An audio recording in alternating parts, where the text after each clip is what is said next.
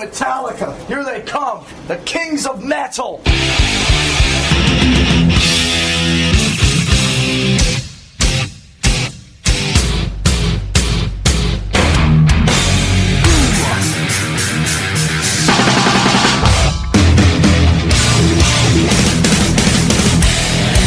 Oh, burn! Hey, what's up? It's Dan Canner, and you're listening to Metal Up Your Podcast.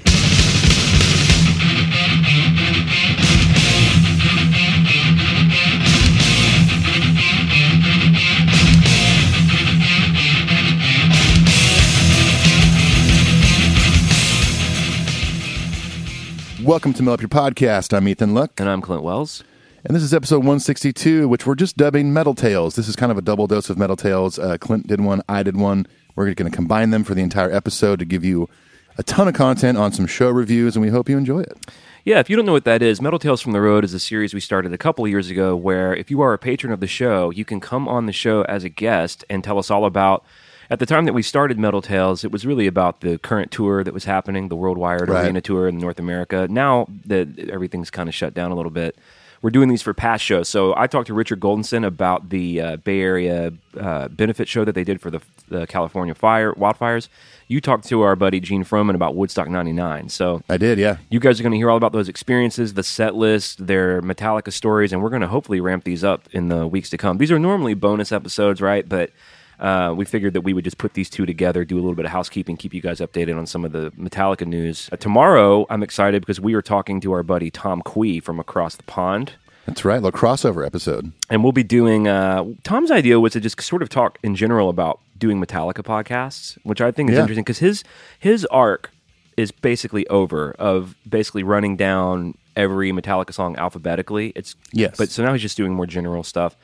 And I want to have all the other Metallica podcast people on in the next few months. Absolutely. Just to talk about the experience of doing the podcast. and Because I think everyone's a couple years deep now. At this point, yeah, we all are for sure. I mean, we're in our fourth year. And, uh, you know, a lot of these only started, you know, within, God, six months to a year after after ours. So I think they were all active within six months of each other. Yeah, it'll be fun to talk to Tom about that whole experience and, uh, you know, just, you know, gaining friendships through it and then the Metallica family and stuff like that. And I'd be curious to hear his take, uh, you know, doing what we do as well, but over in England. And we're also going to be talking about Reload and Saint Anger because he hates Reload and loves Saint Anger. I love Reload almost as much as my own daughter, and I don't really like Saint Anger very much. So I think it, I think he's going to be outnumbered, Clint. Yeah, we're definitely Sorry, a little Tom. more aligned. So before we get into these Metal Tales uh, episodes, we're going to do a little bit of housekeeping. There's some news. The boys came out with the official postponement dates. Now, I'm going to read this statement they put out for South America, and then we'll talk a little bit about that. So they said, right. we're, we're back with more information about the rescheduled shows in South America. As we told you a few days ago, we're all putting safety first, self-isolating, and socially distancing. As we are again today, I want to remind everybody that Ethan and I, though we live in the same town and are currently jobless, we're still doing this remotely because we believe in the social distancing. We're self-isolating. We're taking it very seriously, and we hope you all are as well. Exactly. Uh, Metallica says they're self-isolating and socially distancing, but are also looking forward and excited that we'll still be able to visit our friends in South America later this year. Greta Van Fleet will be joining us, and while all the cities are the same, a few of the venues have changed. All the dates and venues are below. Hold on to your tickets for the originally scheduled April dates and check out the ticketing services for the shows you plan to attend for additional details or for refund information if you're unable to hang with us in December. So someone was asking asking us if, if people are getting refunds. Mm-hmm. And I think you have to just go to the individual ticketing service used for whichever show. Right, yeah. And this is also a good point in their statement saying that some of the venues have changed. This just kind of goes to show, and also, too, that it's in December. A lot that goes into having to reschedule even just six shows. Yeah, they couldn't keep the venue. Yeah, it's not just like, oh, let's just do it in September whenever we want to. It's like there's so many things to reconsider that hap- also happen at those venues, especially in South America with how big soccer is down there. You guys have to just go look at the relevant dates, but it's basically the first couple of weeks, uh, three weeks of, of December spread out. Um, says, we wish you, your friends and families, and the extended Metallica family around the world the very best during these difficult times. Stay home, stay safe. We'll catch you in December. So the good news is they didn't just cancel the dates. They postponed them, and uh, they're already booked for December. So go check that out if you were excited about those South America shows. Something really cool that they're doing is this thing that they're calling Metallica Mondays, free weekly concert streaming series. says, while we're all doing our part and staying home, we find ourselves missing live music. So how about we dive back into a few of our favorite shows at a socially reasonable distance? Let's stay connected and virtually visit a few of our favorite places in the world together as we bring a series of live Metallica shows to your couch. Now, I watched the one Monday. It was the Slane Castle. Right, yeah. And it's like a multi-camera shot.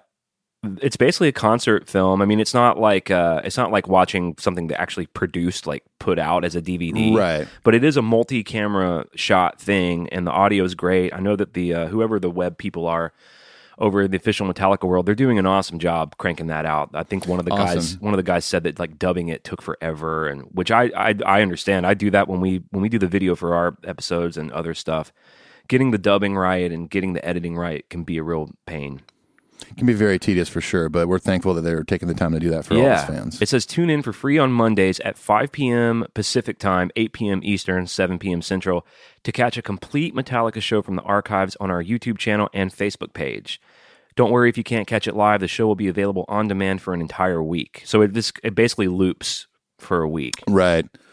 That's pretty awesome. It says, while streaming's free, we'll be hosting simultaneous fundraisers on each platform benefiting All Within My Hands. Your donation will help address food insecurities and medical supply shortages during the current covid nineteen crisis, as All Within My Hands is working with partners at Feeding America and Direct Relief. Subscribe to our YouTube channel to get notified when our weekly concerts begin. Special thanks to our friends at nugs dot net for helping us make this happen. I always feel like nugs dot net, like Dave Mustaine must have named that. That, or it, it just sounds like real porny. We'll call it Nugs. Hey, have you been to nugs dot net? Well, I was hanging out with Psychotron, and we we're trying to come up with what to call this website. Do you need a cash advance now? Call nugs dot net. I do. Oh my God, Dave on like a late night like shopping network, yeah. Home shopping. This mop is actually six different kinds of mops. Are you are you experiencing symptoms from mesothelioma? Go to nugs dot net now. Side effects may include nausea, diarrhea, headaches, and death, but we recommend taking this with a six-sided mop at Nugs. Contact nugs dot net before you hit the high-speed dirt. Check out on-demand streaming on nugs dot net. Get access to over six hundred... Dec- Why are we saying this? They don't pay us to say this. Fuck nugs dot net. Go check out that uh, the Monday night thing. And, you know, it'd be fun if you and I both watched it maybe tomorrow night or dipped in on it, and we could probably just review it or talk about it. I wish we could do it together. Maybe we can find a way to watch it together and sort of do some running commentary together. We'll try to figure that out. Yeah. Uh, number three, and in the news, James and Kirk are featured in a Mesa Boogie video that sort of celebrates one hundred years of Mesa Boogie, whatever it is. And uh, it's just them talking about their first experiences with the amp. We're going to play that clip for you right now. I remember at one point seeing my first Boogie and seeing, like, you know, the kind of basket weave front and thinking, wait a second, this is a small amp. It looks much bigger, or I had a, a, a vision of it being much bigger in my mind. And I remember plugging into it the first time and like hearing how loud it was and how full it was, and I'm thinking, wow. Everyone was after, and especially me, was after that ultimate crunch sound. Uh, percussive, tight, and in your face. Um, and there weren't many options back then. You know, you'd have your Marshalls, uh, and if you had the money, you could get them modded and all of that crazy stuff. Or you had a, a distortion pedal, and that was kind of the way you'd get get that crunch. Someone said, hey, you ought to check out Boogie, they're just up the road, you know, local. So went up there and uh, met Randy, met everyone up there, and they they plugged me into, uh, yeah, Mark two C Plus, and uh, instantly knew that it was what we were, I was looking for. It was closer than any other thing.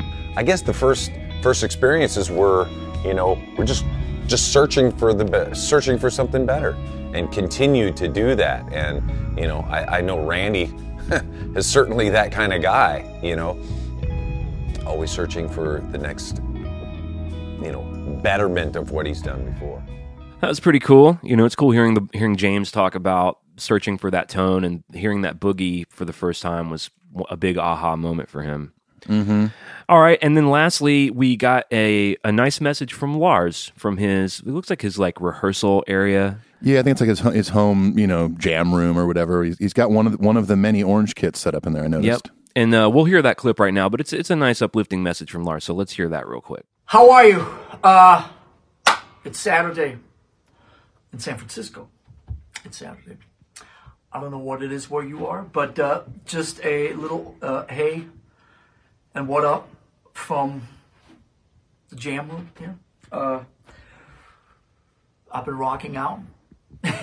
At some point, there will be a Metallica gig, and I'm fucking ready. I am ready. Rocking out, hitting a little Death Magnetic, a little Broken, Beaten, Scarred, a little Cyanide, a little The End of the Line, last half hour. And um, I just wanted to say a quick uh, hey and what's up. Um, there's been a lot of you who have been very uh, kind and uh, nice to reach out in many different ways uh, and wondering uh, how I'm doing. So I just want you to know that, um, as you can see here, I'm um, sweaty and uh, rocking along and doing well under the circumstances. Um, to be honest with you, I've been a little, uh, just like I'm sure you guys have, uh, a little all over the place uh, in the last couple weeks, um, not really knowing what's up, down, or sideways. And uh, as a lot of people have been asking me to say, hey, and don't forget to wash your hands and all the rest of that stuff, um, I've been kind of just trying to figure out what the fuck, to be honest with you. Um, and so uh, I guess I've been a little under the radar, but here I am now. And I just wanted you to know that um, I'm fine. My gang is fine. Thanks for asking. Uh, we're hungered down in San Francisco. Uh, today's actually day fourteen of our uh, self-isolation. And um, we're all doing fine. I hope all of you are doing fine uh, wherever you are on this beautiful planet in this crazy moment. But I'm sending you lots of love uh, here from San Francisco. And, uh, you know, I don't know. Uh, there's some new dates up on Metallica dot com. Um, we are coming your way, South America. Uh, we have some festivals in the fall. We have All Within uh, My Hands show, a few other things. Uh, we're coming your way with our Metallica Mondays thing. Uh, trying to dig up some cool shows.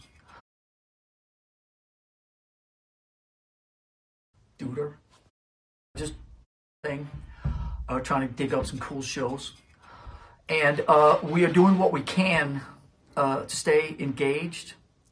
Um, and I just want you to know that I appreciate all the cool comments and all the love uh, that's been not just coming my way, but um, everybody in Metallica's way. And uh, I know you guys aren't used to me being uh, fully off the radar. And, and listen, to be honest with you, I, I don't know what the cool thing, the right thing, the, the respectful thing, I, you know, is there some sort of uh, silly uh, no fuck around video? Uh, it's probably best to leave that alone. Obviously, this is a very serious time. And a lot of us, uh, like I said, are, are just trying to figure out, uh, you know, how we can be the best on behalf of our families and on behalf of what we do and how we connect. And like I said, it's been pretty perplexing, as I know uh, it's been for most of you guys. But um, thank you for asking. Metallica is doing well. And um, that's really it. Uh, I don't know what else to say other than I hear you, I see you, I feel you, and um, we connect. And uh, I'll stay in touch a little more often. I, I promise I won't uh, disappear like I have for the last couple of weeks. Uh, so thanks again for all the love, and um, I'll see you out there not fucking soon enough. Thank you very much. It's nice hearing that he's jamming on some Death Magnetic material. I know, Broken, Beaten, Scarred. Come on, what are you doing, Lars? And I think he said Into the Line also in Cyanide, so... Prepping for December? Prepping for December, maybe. I, I wrote back. I'm sure he saw it in, amongst his millions of uh, he replies. Probably did. I did write, hey, it'd, it'd be nice to see Judas Kiss in a rotating Death Magnetic slot. That would be cool. Judas Kiss is a banger, man. And that's pretty much it for the news. Everyone's kind of laying low and chilling out, and we understand that. So uh, let's get through the rest of this housekeeping, and then we'll hear from the Metal Tales. Let's do it. You can go leave us a positive review on iTunes if you like the show. It's the easiest way to support the show, or to tell, tell your uh, other Metallica nerdy friends about it. Uh, maybe you can write about it on Twitter or Instagram or Facebook and share a link. But uh, leaving the review really goes a long way. It lets people know that the show's good. And then, of course, the Patreon, where you can support us financially. We give you a bunch of stuff over there, including the Metal Tales access. So you'll hear a commercial for it later. P-A-T-R-E-O-N.com slash Metal Up Your Podcast. And uh, we've got three new patrons: Sasha Brinkman, Mike Garcia, and Simply Byron. By- Simply Byron. Please, please, please. It is I, Simply Byron. When you contact Nugs dot net, ask for Simply Byron. Well, it pleases me muchly to partner with one David Mustaine Esquire Senior on Nugs dot net. Yes, it does. Of course. We line through the portals of our mortal coils. And we end our lives as moles. Dareth you say it, moles? Don't I doth thine mole skin? Doth I shed my moleskin? Yes, please. Your daughter's in the other room so confused right now. What happened to Daddy? They went on like a nature thing today, so I can scream in a in a um, medieval accent about moles right now. Oh, nice, nice. Uh, go follow us on all the socials. Blah, blah, blah. Blah. Now, here's what I do want to say about the socials is over on the Patreon, another thing that we've started doing is a thing called Quarantine Covers, where we are letting our patrons tell us what songs to cover. It can be Metallica, but it can also not be Metallica. I've actually, going through the list of uh, suggestions last week before I chose mine, which will, will be coming out here in the next day or two, the Metallica ones are great. I mean, but we've done a lot of those. I'm way more drawn to all the other suggestions. Oh, me too. Someone said on Instagram, because I shared, I'm going to be playing mine on this episode in between the Metal Tales that we do. And I played a little bit of mine on Instagram, and someone was like, you guys should do more Metallica covers. And I was like, well, we've already done like thirty of those. We've done a few. I mean, we've done a lot. And we're going to, we, our de- cover of World Black, and the next volume is going to be all Metallica again. Yeah, it absolutely will. And, and you know, it's just fun, to, uh, not only for us to cover something that's not Metallica, but also really fun for us to see what suggestions people have. Kind of helps us gauge maybe what kind of other music people are into besides Metallica. Totally. I, I, you know, I had a lot of fun with mine. I can't wait to hear yours. And we're gonna do, uh, we're gonna be each doing one a week. So that's gonna yeah. be two two new songs a week over there on Patreon. Just another reason to get involved. Speaking of Cover Our World Black, and on our Bandcamp page, you can now stream or buy all of our records. Everything. So uh, what what's the website for that, Ethan? Is it bandcamp dot com? What is it? It's uh, metal up your podcast dot bandcamp dot com. Boom. There it is. Boom shakalaka. Ethan has another uh, podcast called The Pirate Satellite, where he interviews a bunch of interesting people, myself included. Yes, true. You unboxed the Freddy Krueger toy. He also interviewed like Paul Moak and, and Matthew Mayfield, and wonderful podcasts over there. And uh, I've got another podcast with my friend Bob Schneider called I'm Okay, You're Okay, I'm Not Okay, You're Not Okay. And we are now doing two episodes a week. So we're cranking out a bunch of shit over there too. Crank it, man. Now, we get emails all the time. We love hearing from the Metal Up Your Podcast family. We're going to read five of them now in what we lovingly refer to as the Email Portal.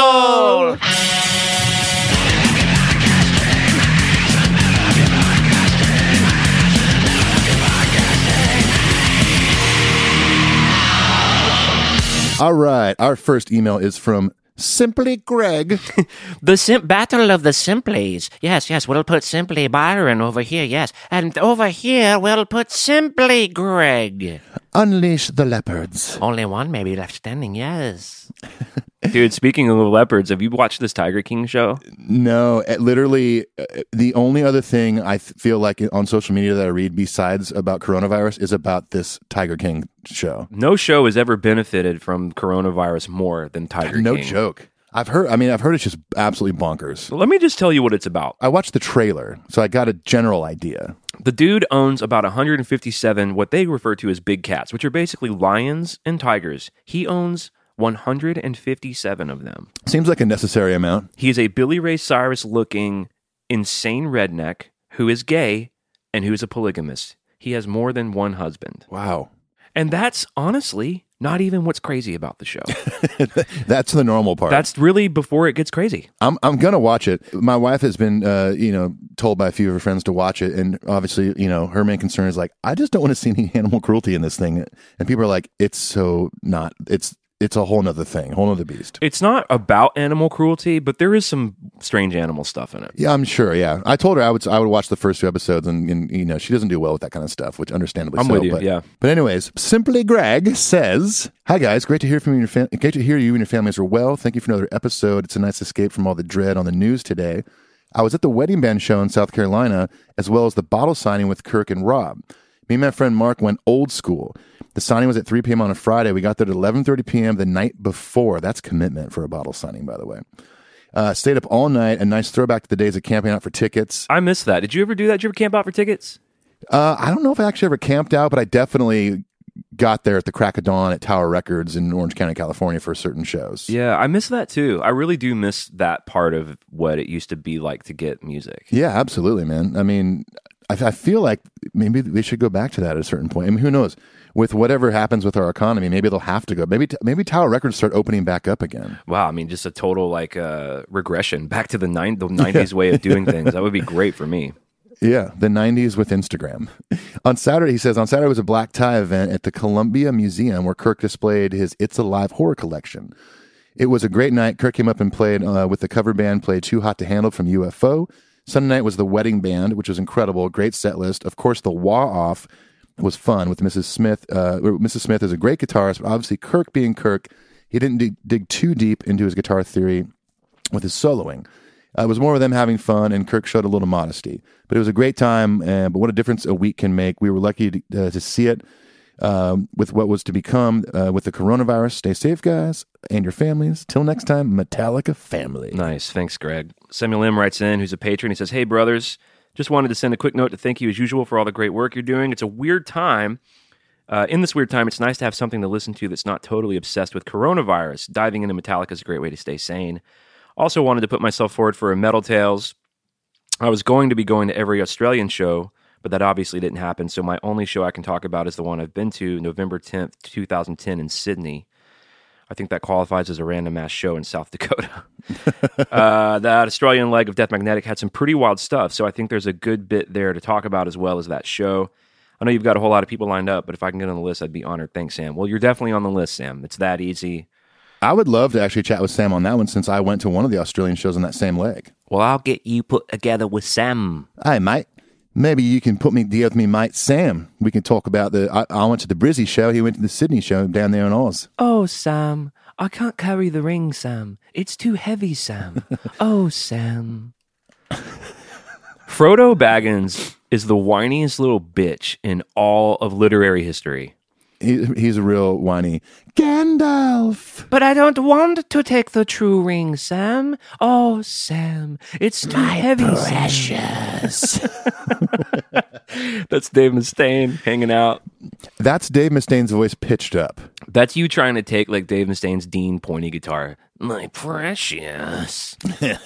"Let go of my precious." "Oh, Sam, I don't know if it's Countdown to Extinction or Rust in Peace on my favorite Megadeth records, Sam."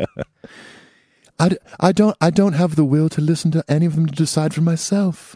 "Oh, Sam, the true ring's so heavy, Sam. I can't carry it." "Nice story." "Nice story. Tell it to Bilbo Baggins. Tell it to Sauron." Tell it to, tell it to Samwise. Tell it to Entworth and the Ents. I'm shocked that Dave Mustaine doesn't have some sort of uh, fantasy-themed Lord of the Rings album. That would be amazing. I'd listen to that. Anyway, you're in there, Sam. I'll get you hooked up with Ethan. Thanks for the email. Yeah, he knows me. He can hook you up. I do know him. Uh, our next email is from Bill Knight. Sir Bill Knight. "Simply Byron must conjugate yes with Bill Knight. Bill the Knighted Knight. His email reads thus forth." Please. He says, "Dear Metal Up, hope all's well with you guys and everything with everything that's going on in the world. I was wondering if you had any websites or YouTube pages that you guys frequent or know that's a really good it's really good for learning how to sing. I looked it up on YouTube and there's absolutely thousands and thousands of videos and just made my head spin a little bit. I used to play guitar, but after a motorcycle accident, I broke my left hand, so playing some chords is damn near impossible." Man, that's a bummer. Uh, I, I have time to practice singing. I've always wanted to try it. Uh, so, my, so any advice or direction would be greatly appreciated. Thanks for all you guys do. and the hundreds of hours of enjoyable listening about the best band in the world. Stay safe out there. Bill Knight. Uh, I actually replied to Bill. I wasn't very helpful because I'm not sure about you, Clint, but I've never ever properly been taught to sing or trained or whatever. I just, it just kind of came naturally uh, as a part of the progression of being a touring musician and necessity. And I had to sing backups. It started with maybe just gang vocals, and eventually I learned how to control my voice a little bit with pitch. I'm still not a great singer by any means, but I told him, you know, it might be worth just trying to get through some of those videos, find something that maybe speaks to you that you feel comfortable with, and start from there. But well, I was just flattered that anyone's asking us tips on how to sing. I'm like, wow.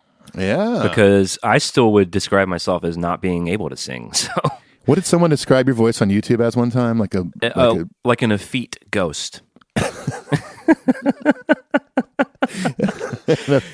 Yes, pleases me to be an effete ghost. Mm, I'm clickety-clacking my way through the internet. Yes, strong I am. Keyboard warrior I am. Yes, what shall I call this man who put himself out into the world by being creative when I couldn't? How shall I try to, how do I say, cut him down, yes? I believe I will call his voice that of an effete ghost.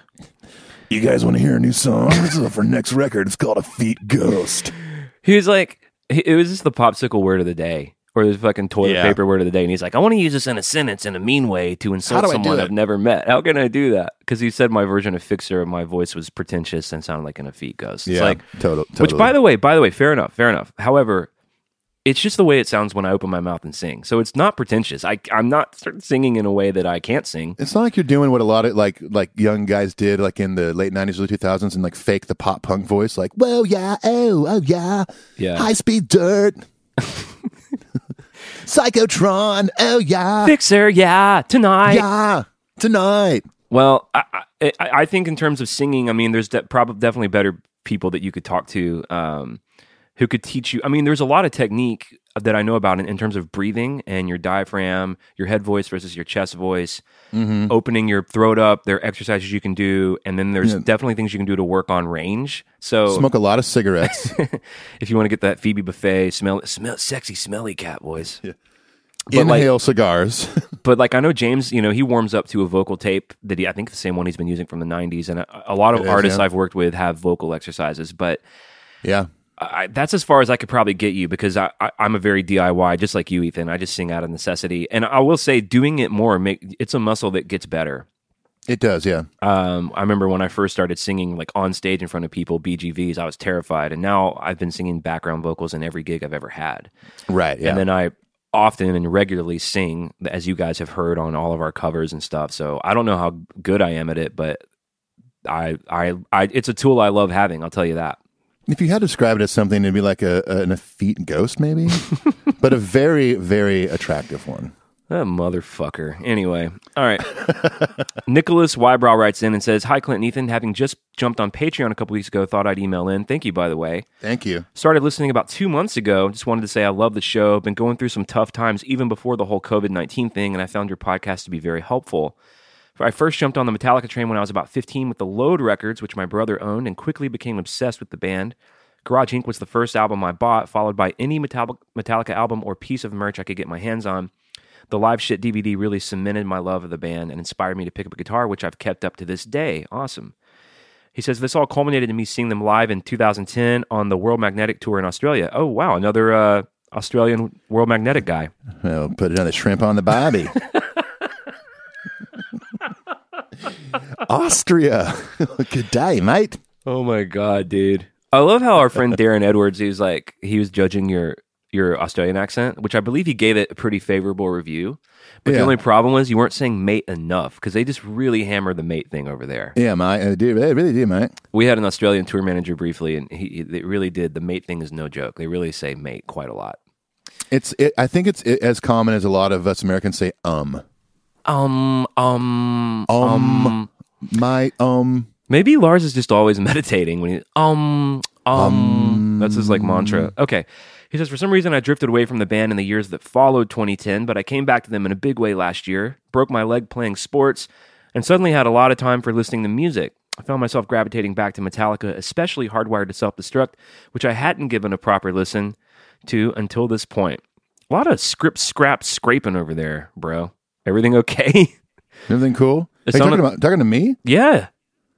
I don't know what you're hearing. A lot of noise, a lot of scraping and papers. And I, I literally just flipped a paper over and set it down. That's all I did. It sounded like you have like a, a desk, like a like maybe you are like a private detective and you have a lot of cases. And oh, then, okay. And then you, in a fit of frustration, because you haven't solved many of the cases, many, many of your cases are outstanding without being solved. Oh, right. You, yeah. you threw all the papers off your desk. That's what it sounded like. Wow. Okay. I, I, let's try this again. I, I'm going to take, I'm going to grab said piece of paper. I think it's the FaceTime audio compression. Everything's so sensitive. Let me try this again. I'm literally going to do what I just did. Okay. Oh, we're done with that page? Was that the same? Yeah, it sounded like basically a tornado came back to Nashville, but instead of ripping through Five Points, it just went to your house, into your studio, into the your, too into soon, the bro. microphone. Too soon. Too soon. Too soon. Yeah, you know, the whole COVID nineteen thing really sucked out all the uh, all the tornado stuff, didn't it? No pun intended. It really, but like, it, it really did. It's just like no one's talking about the tornado. Like the tornado was so devastating no. that people would still be talking about it if coronavirus hadn't happened. Absolutely. No, I mean, especially when you're like, you're living five houses away from the path, you know, it's like every day I still literally, like if I leave my house or go for a walk, I, I still see the destruction right by my house. So it's such a strange thing to have this COVID nineteen thing be just plastering the news everywhere. And it's like, hey, uh, remember the tornado we had? Right. All right. Well, Nick, I'm sorry I keep interrupting uh, your email here for Tangent City. Here we go. He says, your podcast opened me up to how great Hardwired is as an album, which is what I love most about the show. Your ability to shine a light on songs or albums that I might have missed otherwise. He says, I also have a newfound appreciation for the Load albums, although I have always loved them. I didn't have a ticket for the canceled tour last year, but my rekindled love for the band has ensured that I'll be buying a ticket when they announce new Australian dates.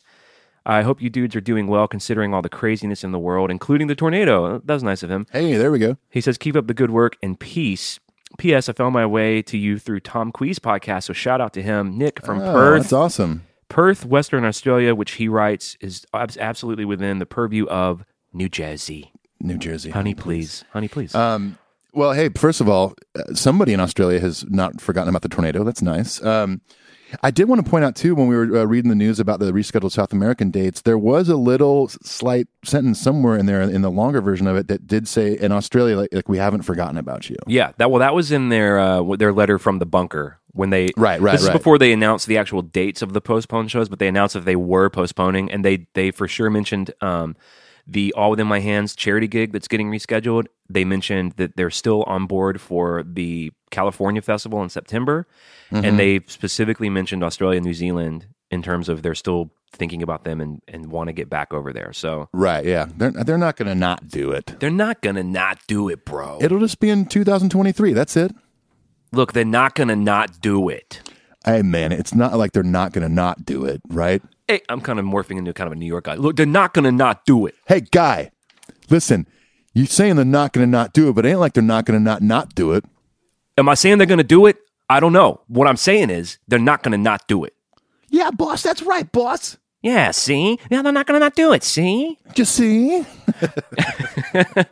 Maybe we'll get a little Tommy gun, see? Yeah, maybe we'll hide in the violin case, see? Yeah, maybe we'll sneak yeah, it in, see? You never see? know. You never know, see? You better grow a pair of eyes on the back of your head, see? That's all I'm saying, see? If you have a second pair of eyes in the back of your head, you see, you might actually see these Australian dates pop up, you see? Yeah, see? All right, one more email. Last email, finally. Uh, last email is from Tim Brown. He says, do you think this quarantine could actually get us a new Metallica album quicker than we expect? I'm sure the boys are spending uh, this time separately with their families, but I wonder uh, if they're also going to use this time on tunes. Maybe Kirk's phone will make an appearance. Just some wishful thinking during my apocalypse. He, he, he, he. he. uh, stay safe, and thanks both of you uh, for the continued support of the show. Uh, the riff battles, questions, covers, record check-ins. I'm sure I speak for the whole Metal Up Your Podcast family in saying it has all been a welcome escape. That's another little pun you didn't you put in quotes there. Little Met pun. Uh, good health to you and your family. Good health to you and your families and friends. From Tim Brown. Glad tidings and good health, yes. Uh, Tim Brown, if you don't remember, Ethan, he is the dude who did the artwork for the last two Cover Hour Blackened albums. I do remember this. So a super cool dude, and he's he's wanting to do some more stuff for us. And also got a text from Nick Makoviak last night, who did the first two Cover Hour Blackens. He just had his Same first. Here. He just had his first little kiddo, and uh, yeah, man. He's excited about doing some more stuff, too. So we're, we're lucky to have met all these really talented artists out there who've helped us make our uh, E Ps come to life. And Nick Nick sent me a picture of his new uh, new baby as well last night. It was really cool. Uh, cutie that's got to be a, a, a nice light in everything that's happening right now. Our friend Jack O'Shea and his wife just had their second yeah, baby. Yeah, I saw that Jack had a baby. Yeah, yeah, like about a week ago. Um, that's got to, in, in, in these families' lives, I'm sure that's got to be a, a nice light in this uh, kind of dark world that's happening right now. Well, we love you guys out there, and uh, I don't think we're going to come back here after these Metal Tales interviews and say bye, so we'll just kind of do that now. And everyone stay safe, take care of yourselves, wash your hands, protect the people in your families and your communities who are vulnerable to this thing, and uh, we're going to try to find a way out of it together. And in the meantime, Ethan and I are, are dedicated to being here with you to uh, talk about our favorite metal band. That's right. Amen. All right, well, let's let's kick it to the uh, Metal Tales, and we'll see you guys next week. Peace. Adios.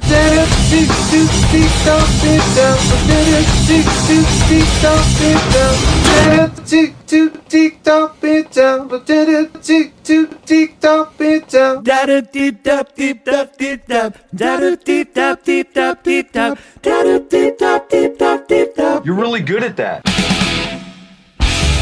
Hey everyone, this is Ethan and Clint. We're here to tell you about supporting the show via Patreon. That's right. Every week, Ethan and I work hard to bring you the best Metallica content possible. If you think the show has value, consider supporting us on a financial level at Patreon. For five dollars a month, or the price of two cups of coffee, you can ensure that Metal Up Your Podcast continues to grow in quality and content. But that's not all. In addition to being able to help sleep at night for supporting your favorite podcast, we've also come up with incentives to say thank you that are exclusively available to patrons. For example, for a pledge of five dollars or more, you immediately get free downloads of every Cover Our World Blackened E P, ticket giveaways for shows like S and M two and Slain Castle, box sets, rare vinyl, Metallica memorabilia like S and M two guitar picks, email priority, meaning we'll read your email first on the show with a chance to ask guests like Hailstorm, Jay Weinberg of Slipknot, and Metallica Road Crew your very own questions, and the opportunity to come on the show as a guest for our Metal Tales bonus episodes in which you can tell us all about any Metallica show you've been to in the past. All this and more for becoming a patron and supporting Metal Up Your Podcast. We couldn't do this show without you, and to everyone on the ride with us, we sincerely thank you. Peace. Adios.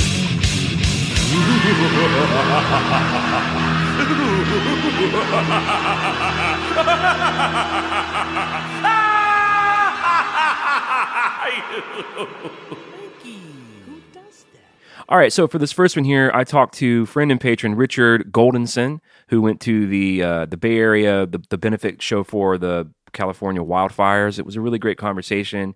He uh, he's a guitar player himself. He has several of the signature Metallica guitar models. So we talked about him getting online. He saw the band uh, in nineteen eighty-five with Cliff. We talked about the different guitars, and uh, I think you're going to enjoy hearing from Richard. I enjoyed speaking with him. So without further ado, here we are with Richard Goldenson on Metal Tales from the Road.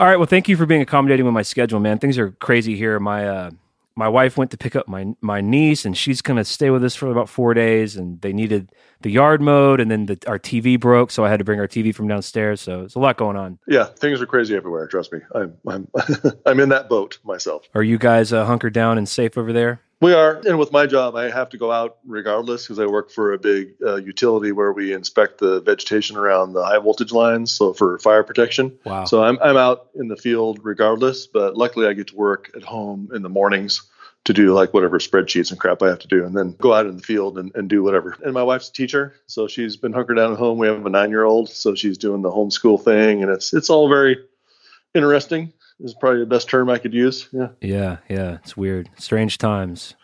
It is. Our school system were thoroughly unprepared for us to be teaching our kids. So they don't have really anything prepared for us uh, in terms of, you know, curriculum or so we're trying to figure right. that out right now. It's kind of a mess. Yeah. Our son, he, they just, um, they went and administered some sort of a packet, uh, some sort of a um, stapled together, Um, you know, he's, he's nine, so he's in third grade, but they basically went up to the door. My, my wife went up to the door and they opened up the door and they basically throw the packet out at you and they're like, here you go. So there's some, it's all about their online stuff and yeah. whatever, but yeah. And my, like I said, my wife's a, she's a tenth grade math teacher, so she's dealing with her own issues. Wow. Teaching, teaching those kids. And they, they haven't, they're doing all some sort of Google classroom situation, which hasn't been set up, but she has one hundred sixty-five students that she has to, you know, manage essentially at this point. Wow. And her, her thing is school's not closed. The building is basically. Right. And that's, so she's having to deal with that. And luckily she's actually one of the technology coaches at her school and in the district. So this is the stuff that she does on a regular basis anyway, but she's having to do it at a, just a bigger um, volume than she normally would, or like a bigger scale. Right. Well, hopefully one of the silver linings is that it's just going to sort of catapult all of us into thinking more about working from home and schooling from, you know, I think it's going to be a big paradigm shift for everybody. It's going to be a something for everybody. Well, certainly. Yeah. I'm ready to jump in if you are. You've heard these before, so you know the deal. I kind of, I'll, I'll yeah. sort of be your meditation guide, but it's really you taking us on the journey and uh, just kind of filling us in and put, putting us at that show with you. Yeah. Well, I went back through and, and watched it again because, you know, it's been since two thousand seventeen. So it's not like I watched it yesterday. Yeah. Um, I went back through and made some notes. And, you know, to me, I'm I'm more of a I'm such a gear nerd. That's my thing with with Metallica, especially as I have, you know, a couple Metallica signature guitars. Unfortunately, not the actual E S P versions, but I have L T Ds, and I and I and I love to collect that kind of stuff. And I'm always trading it and buying it if I can find it. And that's that's I'm I'm more into that pretty much. I mean, I'm, I love the music. I mean, my first Metallica show was uh, March seventeenth of nineteen eighty-five. Wow. So you saw Cliff? Yeah, I've been to all three. I've seen all three bases. Do you have any memories of, of seeing Cliff, or is it all kind of back in nineteen eighty-five? That was at the Moore Theater in Seattle, which is kind of like an old, I guess it's an old orchestra house, like a like an opera house. So the seats are really steep, and then there's like a pit at the bottom where they where the orchestra would have been. So the stage was at like, I was down front. I got down front really close, but at the stage was probably I was probably at that time I was eighteen or ish, so I was right around six feet tall, and the stage was like right at my, I want to say like right at my breasts area. That's how tall it was. So I was down in there, and uh, I don't remember a lot of it, but I remember it being just super loud. And, and Armored Saint opened for him, which is obviously Mister Bush, you know, had involvement with Metallica later in life. But Armored Saint was great, and uh, I remember that. But I do remember being like kind of in front of one of James's monitors, and it was like I couldn't see anything. I was like kind of just stuck there because that's where I was, smooshed in there. And I remember uh, just just it being loud. But I remember Cliff, because Cliff was off to the left. He would have been stage left, and uh, just hair flying, basically. He was wearing the jean jacket, the whole, you know, his his normal thing. Right, right. And it, and it, and it was great, you know. And I don't have a lot of memories. I mean, that's thirty plus years ago. So, but uh, I do remember going, and I do remember, you know, the friends that I went with. And there was a couple of us that went down in the front, and a couple of us, or a couple of our friends stayed up, just kind of in the seats. They felt safer up there, but I was like, no, nah, I got to go down to the front. And and it was an experience down there. It was uh, you know, a lot of pushing and shoving in a small area, but it was it was fun. I had a really good time. I've definitely been the guy that was not afraid to go up front when all my buddies were hanging back, but those days are behind me now for sure. I'm the guy hanging back now for sure. You guys go up there and get your head fucking banged in, have a good time. Yeah. Tell me about yeah. it. Yeah, me also. Wow, so nineteen eighty-five. So, and then you saw him with Jason, of course. Were, were any notable Jason-era shows? I was born in Northern California, but my mom moved me to Seattle when I was about th- uh, in about third grade. So the show I saw, I saw the one at the Moore Theater, which I believe is the same venue where the Jeremy video was filmed for Pearl Jam. Oh, really? Where he's like swinging in the rafters and stuff. I believe that's the same theater, and I don't know that for sure, but I believe that's the same theater. So, and they still use it as far as I know. You know what's funny about that is the ex- I know the exact moment of the video when that's happening is when he's going, oh, yeah. oh. Isn't it weird that that sticks in my head? Are you swinging in the rafters? Yeah.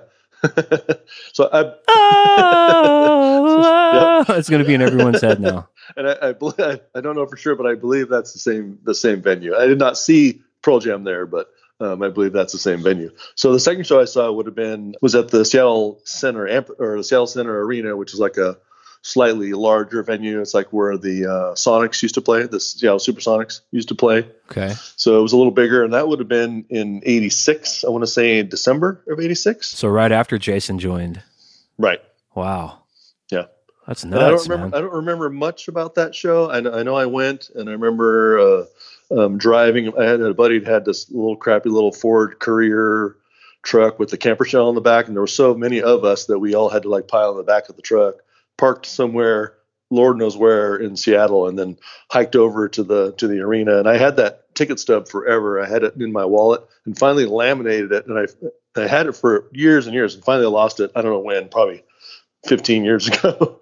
But um, I, that show was was amazing. They did like three, I want to say three encores, and I couldn't give you all the songs. Yeah, I'm looking at it now. Yeah, they did three. Uh, Four Horsemen, Guitar Solo, Am I Evil, Dam- Damage Incorporated. Then I guess they came out and did Fight Fire. Then they came back out and did Blitzkrieg. Yeah, the the crowd was, was just insane. It was, I don't know what the vibe was for that particular show. I think the weather was amazing. It was just like one of those, everything came together, and it was, it was, uh, yeah, it was a good show. Uh, I don't remember, I don't remember much about it, but it was a great show. Do you remember any feelings of like, wow, last year they had this other bass player, but he died in an accident? I don't think I really comprehended the fact that, that, um, and I have a, I have a poster right here of Cliff with the, the, the skull rings on my in my in my I'm in my, my man cave right now. It's yeah. about a three and a half foot by two and a half foot canvas or like nylon. He's right over here to my right, and I don't think I really comprehended it that much for whatever reason back then. Later, I did right. after I, I you know I bought the newer albums. I'm like, wait, that's not the same basis. So I didn't. I don't think I comprehended it too much at that point. Yeah, I think that was a lot of people. A lot of people were like, oh, Metallica, Lars and James. But then there were people right. who were kind of giving Jason shit and kind of had their arms crossed about it, you know? Right. I wasn't necessarily in that group. I just I don't think I really. I don't think I really comprehended or forgot or didn't didn't have the information in my brain that, that that was the case. But I remember being a really good show. I remember being really long, and I remember doing all the encores. Those those are the things that stick in my head. So were you at the Seattle eighty-nine show? No, I moved from, I graduated um, from high school in eighty-five in Seattle and moved into north, back to Northern California. So I haven't, I, the show I went to after that was two thousand seventeen uh, Band Together show. Whoa. Okay. So I took a little gap there, a little gap. Wow. Yeah. Yeah. It's about twenty years. Yeah. Or a little more. So what was going on in that time? Were you just sort of not into the band or just had other shit going on or what?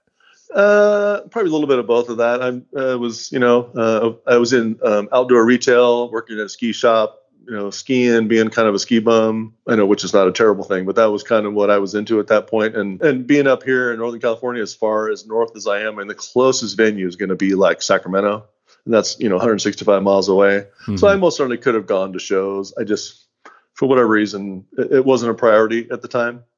And it wasn't until I got really back into Metallica when I uh, I played guitar for a long time, and then I, hurt, I had a um, injury, a mountain bike injury, where I kind of fell off a bike and stabbed a stick through, basically through my palm. Wow. And my my my pointer finger, my middle finger, and my thumb don't really have any feeling anymore.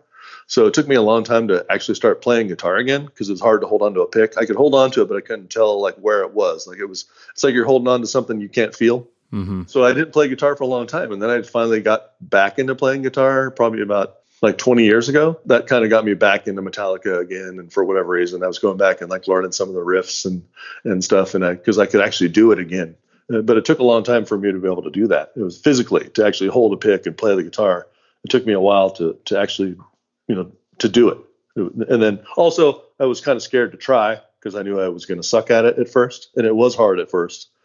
So I tried, I'd used like um, some bigger picks, you know, those big like tortilla shaped, chip shaped ones that are textured. I used those, and that helped a little bit. Ethan actually plays those, I think. Yeah. The the big triangle, they're like a big tortilla chip. Yep. So I, I used those for a while, and that seemed to help. But and recently I've gotten just enough feeling back where I can play with the main pick I used to play with is one of the, like the, um, either the Hetfield, the Fang, or I have the, um, oh, the um, Ernie Ball Prodigy. So it's like, a, it's kind of like a Jazz three, but a little bigger. And those work for me really well. And so I've, so being able to do that has got me back into playing music and, and playing Metallica. And, you know, I've got I've got a Cage six oh two, pur- Purple Sparkle. I've got a white um, Snake Bite. Uh, uh, L T D is not not the fancy ones. And I'd love to buy, would love to buy an actual um, e- or a, uh, you know, the five thousand dollars fancy one. But my I'd probably get divorced if I did that. So yeah, right. Yeah, mere mortals can't. I don't know any normal people that have the E S P stuff. It's just too expensive. Yeah. It's too insanely expensive. Yeah, and you can buy three, you know, E S Ps, and you know, you know, if I, I've never played an E S P, so I don't know that, you know, if I did play one and like be like, holy crap, I need to have one of these. But these L T Ds play great, and I bought them like off of Facebook or you know somebody that needs some cash. I got my white Snakebite for like four hundred bucks from a dude that needed cash. And it was set up just fine. Yeah, I saw a black one in a on the road in a shop for like six hundred bucks. And I almost bought it, but it's really hard to hide a big pointy guitar from your wife. Yeah. Like, I have a bunch yeah. of really cool looking like Strats and Tellies and stuff, and have you, you can seen hide the size those. Of the case that those come in? Yeah, they're massive. It's like a V case. Those V cases are huge. It is. Because I have it sitting right here. I have all my cases over here. I got my guitars are on the wall, but my cases are all over here. It's like there's the little case, little case, little case, and there's this big giant one. Well, the good news is if you buy the guitar and your wife leaves you, you can just live in the guitar case. Right. I can just sleep That's in there. Kind of how they sell it. Yeah. All right. Well, so bring us to twenty seventeen. So they're playing this benefit show. So this is an interesting first show back in twenty years.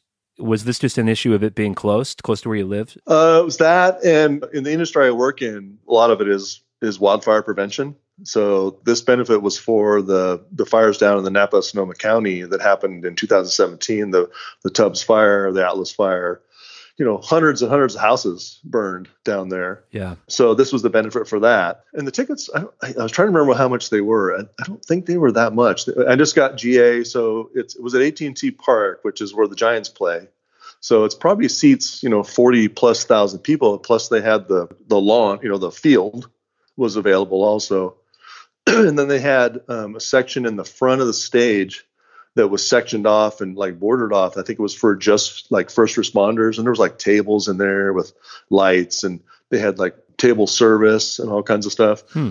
And it wasn't a, it wasn't an in the round. It was, it was just a, you know, stage in stage setup. We, we basically decided my, we, we had a son at the time who is, he was what, six at the time. So mom, we decided, cause my wife is totally into Dave Matthews. And there was also Dead and Company was there. So she was a deadhead, total deadhead. And when she was younger, she's a lot younger than me. So she's a young deadhead. Mm-hmm. But um, she wanted to see Dead and Company. She wanted to see Dave Matthews and Tim Reynolds.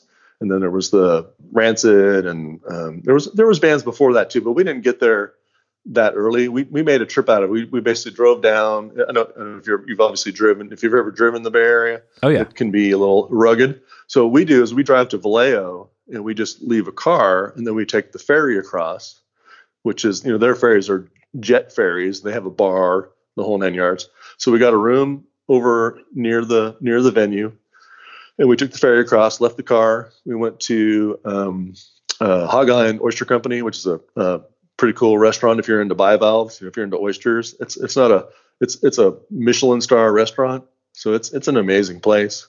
My, it's one of my wife's favorite places in the world to go. So mm-hmm. we did that. Then we went to um, oh, a couple other just little bars downtown. So we didn't even get to the show until I think Rancid was just finishing up when we got there. So we walk we walk in, and then we were um, the beers were super expensive. We're like, well, we're not going to buy any, but we were there were so many first responders there that we were just we bought a few beers for some first responders, and then. Um, I think the next act was G-Eazy, which is a, he's a rapper. I don't really know him or much about him. My wife does because she's, you know, she's a high school teacher, so she knows all that stuff. Right. She, she's in tune with that group or that crowd, and it was good. It was fine. And then it was Tim Reynolds and uh, and uh, Dave Matthews and Tim Reynolds, and that was great. And she said it was, you know, she's been to several Dave Matthews shows, the actual the band, you know, so she's like, yeah, this is okay. I like the band better because of all the extra stuff you're going to get when you have the whole band. I thought it was great. I mean, two guys up on a stage with that many people. Yeah, did they hold their own? Were they were they entertaining? I thought they were great. I really did. You know, just because you know they're both super talented, and they only did their set was pretty small. I want to say they did probably ten songs, maybe, maybe you know, plus or minus a couple. And I thought they were great. You know, and she's like, eh, you know. But well, the, you, you won't find people bitch about set lists more than Dave Matthews people. I'm one of them. um, I'm trying to find the uh, set list. Yeah, I couldn't tell you. I don't remember. I mean, I remember they did some of the stuff that, that they normally do with the band, but I don't, I'm not a huge. I mean, I'm I'm a fan, but I'm not a follower, so I don't know the songs that well. I would imagine too for a show like this. I mean, I look even looking at Metallica's set. I mean, it's almost kind of a greatest hits vibe. Yeah, because you're gonna be, you're gonna be getting so many yeah. people that. that uh that maybe aren't they're just casuals, you know. Yeah. And the, the cool thing was it's such a weird, you know, such an eclectic crowd. So you got you got the G-Eazy fans, I would assume there's a few of those there. Sure. And you got the the the Deadhead fans, you know, that are there. And they're doing that dance, you know, they're doing the Deadhead dance when uh, Dead and Company was on, same with the Dave Matthews people. And then you're mixed in with all the Metallica folks too. So it was it was it was really interesting to just to kind of watch the crowd. And how they reacted to all the different songs and stuff. Yeah, I'm, I'm looking at Dave's set list. It's definitely hit hit city, satellite, you yeah. and me, space between, Gray Street. It's not the time for deep cuts. You got the first responders there. It's a benefit. You're trying to raise some money. It's not a time for deep right. cuts. No, they're, they're not going to come open with Fixer for that show. Right. You're, you're going to do the big stuff. Most who certainly. was uh, who was playing guitar for Dead and Co? Was it John Mayer? Yeah, John Mayer's playing uh, playing the P R S, that one P R S that he plays. It has all the uh, I don't know what all the switches are, but he's got all the uh, pickup splitting stuff, and uh, and that was good. That was a fun show. My wife was totally into the Dead when she was younger. She's way younger than me. She just had parents that were into that kind of stuff. Yeah. So so she totally dug it, and I, I thought they were great. Seeing uh, um oh what's the guitarist uh, uh, Bob the, Weir. Bob Weir and the the, the two drum, they had the two drummers yep. up there, so it was pretty cool. I mean, it was just the whole experience. I mean, I like all types of music, so seeing but seeing something like that in person is just cool. I mean, how often are you going to see those people gathered together for a show like that? And so it was it was pretty cool. Yeah, it is cool. And they they went on before Metallica, so it was Dave Matthews and Tim Reynolds, then Dead and Company, and then Metallica. Did anyone leave after Dead and Co. or after Day? Were there people that were there for them?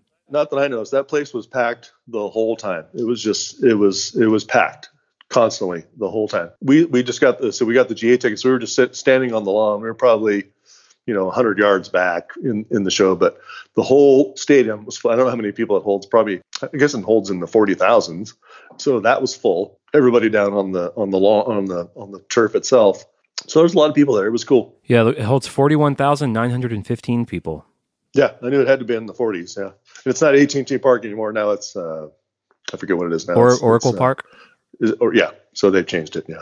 Well, all right. Well, cool. So, so wh- how are you feeling uh, having not seen them in twenty years? I mean, have you gotten the record hardwired? Were you excited about the material? Yeah, I did have. I did have the album, and, I, and I've bought every Metallica album, and certain ones I've been more excited more about or less. But um, yeah, and when I first played it, I was like, yeah, I like it. I like it, and. Uh, And I think they, they, they did something different than what they've done in such a long time. And it's it's great how heavy it is, but still mixes in with some of the what's what's your favorite era? You like the, load, uh, the load loads. Reload you like era, the yeah. loads? No, I like I like the loads. I like both both the loads. They're both great. And there's certain songs that I either like or don't like, but but I I'll still listen to them. I'm not gonna I'm not gonna skip them. Right. But I thought that Hardwired was was really good. And then when we got there, uh, I was like, I know what they're gonna open with. I mean, they're gonna do Hardwired. And she's like, how do you know? Because she doesn't. You know, she's not a Metallica fan. She's right. like, um, I know, I know what they're going to play. And as soon as Ecstasy of Gold came, well, they played Metallica, they played the A C D C, and then as soon as I heard Ecstasy of Gold, I'm like, here it comes, here comes the the the drum the drum loop. And she's like, how do you know? Well, I, I just do. It's like for one minute there, you you're a magic man on the wife of your eyes. I know, I know things that my wife doesn't know. Just for one is, second, very, very, very rare in our world. Yes. Very rare. Well, how did it sound? What's what was the vibe like? Well, my wife, not being a Metallica fan, said it was the best concert she's ever seen. Wow! And the reason being, it was just it was just so tight, and and, and the cool thing was there was no flames, there was no pyro, there was no um, cubes. It was none of that. All it was was some some backing lights that everybody used, like everybody used, as far as I know. So the only thing that they did special for effects wise, like during one, they had the like the silhouettes in the back of the marching soldiers in the back, and some you know some strobes, some you know some the shot the the machine gun thing. Yeah. But other than that, it was the same set that everyone else used. I think for something like that, they have maybe different tiers or different packages they can just plug into whatever the production is. Sure. Something like that, they probably had like you know they run their C rig or something where they just plug a little bit of the production in. Yeah, but honestly, in that way, I'm kind of jealous of that show because I, I'd kind of like to see them in a way with the production stripped down like that. Kind of stripped down, yeah. Yeah, and that's what I told my wife. I'm like, you know, this would be because they were right in the middle. I think they were in Europe at the time. I want to say I'm not positive about that, but I think they were doing their European leg of the Hardwire tour. Yeah. So it came back to do that. The fact that they just kind of did that stripped down show and it was the same lights that G-Eazy used and same lights and stuff that Dead and Company used. And they did have that extra little stuff like with one. I think there was something else with, I know they did that with one, but that that was about it. I mean, to be honest, as far as special, you know, something above and beyond what everybody else used, I think that was about it. Definitely like a greatest hit set list for sure. Yeah, yeah. And Hardwired into Bells. I thought that was cool because I was like, they're going to do Hardwired and they're going to do Atlas, but they didn't do Atlas at all. Right. So it was kind of surprising to uh, a lot of people, I'm sure. Hardwired is the only song they did from the new record. Yep. Yeah, everything else was, was older. Yeah. And they had a couple weird um, guitar mixes or guitars too. I was noticing Kirk was playing the uh, black six oh two, the Too Hot guitar. Oh, yeah. So I was thinking maybe, maybe because, you know, they're in San Francisco basically, so their stuff is there. So they probably just grabbed some some guitars from from whatever was there that they could use, so they wouldn't have to like ship stuff back from Europe or wherever. That that's that was my take on it. I think they what Chad has told me is that they have kind of like a, a they call it a black and a blue rig, where I think they're identical. I mean, right. they're not, they're obviously not identical. They're two different guitars, but I think they have basically the same guitar for each rig. Yeah, but I don't, I don't think Kirk plays the black six oh two, the old, the yeah, the Too Hot. I don't see him playing that too much, but he played it in at least four songs out of the set. Yeah, I mean, you're right. I mean, it's probably because it's a Bay Area show. It's like when they're near H Q, they're near, you know, I'm sure that's they all have homes. I told my wife, I'm like, well, they can just drive over there and grab that if they need it. Yeah. You know, it's like, it's ten miles away. Right. If that. So the last time you saw them do Fade to Black live was either was eighty-five or eighty-six. So they after Bells, they play Fade to Black. Any takeaways from that? No, I don't remember. Too long ago. But I do remember uh, when they when it first started Fade to Black, because he always plays the he plays that um, Line Six, yeah, acoustic, you know, set up on this on the uh, on the stand. And I was like, I would just tell my wife, I'm like, I know what song this is, because she does. She's just not a. Uh, I mean, she doesn't hate Metallica. She's a fan, but she's not a fan like me. So I'm like, I know what song that is. And as soon as he walked out to the guitar, I'm like, this is what they're going to play. And she totally knows all those songs for sure. So she was just really impressed how how tight they were. One of the first things she told me is like when they first came out and started playing that drum track for Hardwired, it was like pumping her chest because it was so loud. And she hadn't been to a concert where they, you know, if you go to Dave Matthews concert or whatever, that you don't get that that sonic thing as much. And she's like, wow, that's crazy. It's like so loud. It's like it's making my chest go in and out. From the just from the bass note, like yeah. the, uh, Lars's drum, his, his that kick that kick note. That's why it's kind of a bummer if you're at a hard rock show and it's not too loud. It's just part of it, part of feeling it. It's such a big part of the ethos of being there. Yeah, well, agreed. I don't want to be able to like talk to my buddy while Iron Maiden's playing. I, you know, I want to have a shout. Well, I'm sure yeah. she was stoked too because like I'm looking at the set list: one, two, three. There's five out of an eleven song set. Five of the songs were Black Album. Oh, from Black Album, yeah. No, so that's why I think it's one of the other things she liked it, and, and just the tightness of it. It was they were just so tight, and it sounded so great, and uh, it was just it was a cool vibe. The crowd was great. Such a weird, eclectic group of people. You got the dudes that are normally doing the weird, like dead, com- dead dance, and they're just they were all still there at the end. They just they just they weren't doing that dance anymore, but they still stayed and watched the show. I'm surprised I mean? to hear that they weren't doing the, the Grateful Dead dance to Sad But True. No, they weren't. Not that I noticed. What uh, what time was their did their set start? I remember me and Ethan watched it from his studio, but it was pretty late. I want to say they yeah. didn't even go on until nine, maybe a little after that, because we went out to a bar after that. We didn't get to that bar until almost midnight, because we we took like I said we took the ferry across, so we didn't we didn't drive at all. So everything we were went to was in that kind of um, consolidated area that was close enough to walk. Yeah. And coming out of the coming out of that arena after was there was just a ton of people, and there was you know it was bedlam, but we had a spot that was only a couple blocks away where our room was. So we went, just went back to our room and kind of chilled for a little bit, and then we went down um, to the adjoining hotel and uh, went to this. There's a, a bar called Perry's, which has been there since I don't know. I want to say the you know the the nineteen hundred or early late eighteen hundreds, something like that. And did your son go to the gig? No, we left him at home. He okay. was, uh, we had a fr- we had a friend who whose house he went and stayed at. So it was this was a mommy daddy trip. That was kind of the whole point of it. Is we just took off, went to Vallejo, parked the car. Once you get on the ferry, the ferry's got a bar. It's you know a thing. It's a big giant jet that hauls ass. Once it has to for like a half an hour, it like puts out, and then once you get out into the bay, it just hauls ass. And those things go like thirty-five, forty miles an hour. And it's it's just a fun experience. It's really cool. Yeah, what a cool night, man. Your wife likes uh, Dave Matthews and Dead and Co. and kind of likes Metallica. You get to see Metallica for the first time. No kid. You get to drink. You rode the ferry. Got a hotel room. That's a that's the way to do it, dude. It was it was an awesome weekend. It really was. Or awesome uh, couple days. It was great. So, what was your favorite moment of the show?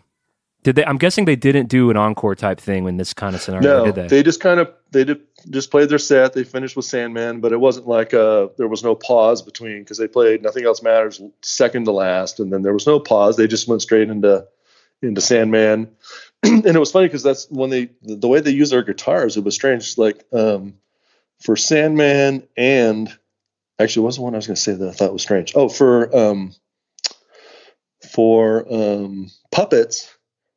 James played the um, the Ken Lawrence. Hmm. Yeah, that Explorer, is like the Wood Explorer, which he wouldn't normally, but he also played it for um, Nothing Else Matters, and he also played it for Sandman. Hmm. So he had that guitar that for the last four songs.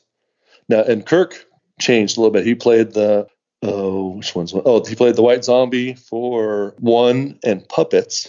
And then he switched to the to Greenie for Nothing Else Matters. Awesome. And then back to the White to White Zombie for Sandman.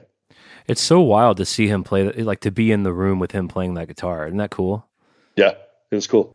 I guess he recently kind of came out and said it's not really worth, everyone's been saying two million dollars or maybe a little more, but I guess he came out on Dean Del Rey's podcast and said that was kind of not the case. Although he may have just been mis- misdirecting. It's worth a lot. Yeah, I couldn't buy it. Yeah. Yeah. Having trouble buying that E S P snake bite. I'm definitely not going to be able to buy that Greenie. Well, you got your, um, your, uh, um, Les Paul with the Bigsby on it. That's a cool guitar. Yep, I do have that. You got P ninety s in it? Yeah, man, we were lucky. Gibson, uh, me and the other guitar player for the artist I played for, uh, they they gave us a couple of those. He got a fifties neck one, I got a sixties. They're the new ones. They're kind of trying to pimp out their new stuff, but yeah, I mean, it's so pretty the sixties cool. sixties more of the like a C shape. It's a thinner, yeah, it's like a tinier neck. The fifties is kind of the bigger block of wood type thing. Right. I actually have pretty small hands and pretty light touch. Uh, unlike Ethan, Ethan has massive hands and he's like plays, you yeah. know, he holds a guitar like it's like a little toy. Uh, for me, it's like I rarely pop strings or anything. So for me, having a smaller neck is is better for me. What's the snakebite neck like? Uh, it's it's uh, uh, thin, like a thin C profile. Yeah. yeah. yeah. Do you have it kind of like sh- sanded down on the neck the way that James does? No, no, that's that's the E S Ps come that way. Oh, but they the L T Ds, do. L, the L T Ds are painted. Yeah, the L T Ds are just painted. It's just white. It's painted white. But the, the E S P, if you buy the E S P version, it's it's uh, it's not finished on the neck. Same with the K with the with the Hammets. I guess they got to do something to make those E S Ps justify the pr- the price jump. Yeah, because it's I like mean, they, they, sh- they should really just be like a thousand dollars more. They shouldn't be like three thousand dollars more. I know there should be something in between. Well, you, they don't do a what's the one they do? That's the E two version. They don't do an E two version, which is still built in Japan, but not quite as fancy. Right. But they don't, they don't do those of the signature models that I'm aware of. Yeah. I don't know. I've, I've just never been able to afford it. So I never even looked into it. I when no, I used to agreed. work, well, I used to work in a guitar store, like around the Saint Anger era. And we were always getting trucksters in. I just couldn't stand them. That's my least favorite signature guitar. Yeah. The pre-worn where, where your arm doesn't actually go. But when you look at it up close, it looks so crappy. It looks so, hor- I mean, maybe the E S Ps look great. I think James's black one that says like got riff on it that he does for Now That We're Dead. I think that thing looks awesome, but yeah, again, that's probably a E S P prototype. They, they do the pre-worn part. It's like, it's not where his, where he plays it. Isn't that weird? Dude, they try to wear it out where like the toggle switch is. I'm like, dude, you're never going to wear the paint off where your toggle switch is, no matter how right. often you're switching pickups. This is silly. Right. But I guess it feeds into his truck trucker. I mean, you know, it's cool, whatever. What do, what do you think about the Iron Crosses? It's so weird, dude, because the black Iron Cross, the, the Gibson one, is my favorite guitar of his. But for some reason, man, the white one just feels really cheesy to me. I don't yeah, I've really never held. Why. I've never held one or looked at one in real life. Me neither. I have never. Um, there's a there's a Metal Up Your Podcast listener who made one for himself that looked pretty cool. It's really just a, a Les Paul custom that James put a racing stripe on and that Celtic cross thing, but. Right, I believe his is like a seventies. Well, that's the original one he did back in the day. He just put that, screwed that cross on there and, and called it whatever. Yeah, yeah. Uncle Milty is what he calls it. Yeah, that's right. Yeah. Are there any other future uh, signature models that you're eyeing or looking into? Uh, my favorite that I actually own is an American um, Fender Jazzmaster, the Jim Root signature. Oh, cool. Yeah, which I really like that guitar. So it's got the it's got the big fifties neck or the fifties headstock. It's, it's all mahogany. It's not as beveled as the normal Jazzmasters are. Yeah. And it's just two E M Gs with a volume and a toggle switch. That's it. Is it heavy? I mean, I'm guessing if it's a Jim Root guitar. Yeah. It's it's real heavy. Yeah. Yeah. Are you a big Slipknot fan? Uh, I wouldn't say a big Slipknot fan. I'm I'm a fan of of some of their music, and I even like a lot of um, some of the um, Stone Sour stuff. Um, some of my favorite songs are, are like Through the Glass, you know, stuff like that that Corey does. Because his voice is so, he has such a range. He can do that kind of stuff. I, I love people that can do that, like sing Through the Glass and then sing one of the crazy Slipknot songs. Yeah, People know, Equal uh, Shit. Duality, or duality, or, or yeah. yeah, People Equal Shit, or something like yeah. that. I like I like people that are that diverse. You know, they can have a voice like that. He's a talented guy for sure. Yeah, I'm always yeah, real impressed totally with is. him whenever I dip into whatever they're doing. I'm, I don't. I think I got when we talked to Jay, we became friends with Jay, and then that got me interested in the Gray Chapter, which is I think Jay's first record with them. that right. I think that they fiddle, recorded, right? Th- that he recorded with them, and that got, I bought that record when we hung out with him, and it's really cool. It's just it didn't really leave me wanting to go back and like really get involved. I, you know, yeah. I, I thought it was really cool, and I get why they're the band that they are. I get why kids really resonate with that stuff. It's really cool. Sure, but I don't. I don't find myself like putting and playing it while I'm driving or, or doing whatever. You know, maybe a, maybe a couple songs. What are you listening to other than Metallica these days? Anything cool? Ooh, right now, um, you know, you know, what I really like is Gojira. I listen to Gojira a lot. Mm-hmm. I like Gojira. I've been doing like um, Behemoth. Yeah. Um, who else? Uh, Meshuggah. So a lot of heavy stuff. Yeah, I like. I just like heavy stuff. um the, I, I just got the new Pearl Jam record last night, and uh, oh, I know I saw that you said that. It, it, uh, I have not heard any of it. It's really cool, man. It's really worth checking out if you like them. It's pretty dark and experimental. Gro- I, you know, I grew up in Seattle in the eighties. I was just behind that particular genre. I left Seattle in nineteen eighty-seven, so just when that stuff was getting big, yeah. I actually left, but I moved back down here to Northern California. But I was most certainly aware of it, and there a lot of the venues that they played up there. I know there's a, a place called the uh, the Phoenix, which is where there's like three stages, like upstairs, downstairs, middle, and it would be like Pearl Jam, and then uh, Mudhoney in the middle, and then um, somebody else in the bottom. And you would pay like a flat fee and go in there, and you could go to see all three shows, but then you'd also get a ticket or um, access to the, the other place down the street, like the Bohemian, which was more of a uh, like a bluesy or jazzy kind of stuff. And then you could also go to the, another venue down the road, which I don't remember the name of. So you just basically got your hand stamped. You can go to the Phoenix, go to the Bohemian, go to wherever. But there'd be bands like uh, Pearl Jam playing there back wow. when, you know, so you have to figure that's nineteen, you know, I don't know when they first got big. So it would have been before that. That reminds me, there's a, I'll tell a quick story. This is pretty funny. Well, to me, is uh, I was playing in a band, well, the guy named Griffin House, we were just playing clubs, small stuff. And we were playing a venue in Dallas that's just like what you described. It has three venues in it, a small little club, a mid-sized club, and then kind of a big twelve hundred, fifteen hundred cap room. And we were on like an eight week tour. We were five weeks in. We hated each other. The tour wasn't going great, but it was okay. Like some shows were sold out and some shows were really weird. We were trying to make sense of that. But we were in Dallas and we found out that like the pre-sales for our show were like five tickets, which is really bad, as you can imagine. Sure. And so we were all bummed out and drinking at the bar. And then someone said, oh, it's like game six of uh, the World Series and, da- and Dallas is in it. So oh, they were like, right. oh, you know, there's no one here because everyone's just watching the game. And so we were like, oh, really cool. Great. That now we don't hate ourselves and blame ourselves for being right. failures. So then because we were playing, they let us go to all the other venues after our sound check just to check everything out or be- right before our show. So I go to the midsize uh, room. The, the bigger room than ours, and there's maybe like two hundred people in there in a five hundred cap room, and I was like, mm, I don't really like that there are two hundred people in this room. And then we went to the big room that night, and that night Interpol was playing kind of right before they broke big, and it was completely sold out. There were like fifteen hundred people in there. I was like, yeah, we just didn't sell the tickets. But thank well, you to that that kind person who tried to help us believe that it was because of a baseball game. Right. Thank, thank you for the scenario that it was because of the baseball game. Yeah. If I right. just hadn't gone and seen Interpol, I would have just believed that the rest of my life. Well, so strange times for everybody, and strange times yeah. for the band, and you know they've they've had to cancel so much stuff because of stuff James is going through, and now with everything in the world on hold because of Corona, it's hard to know when we'll be able to see them live again. I guess the next thing we all are, are looking forward to is S N M two coming out on oh, the video. Yeah, yeah, yeah. Totally. Whether I think they're going to put it on, on vinyl too.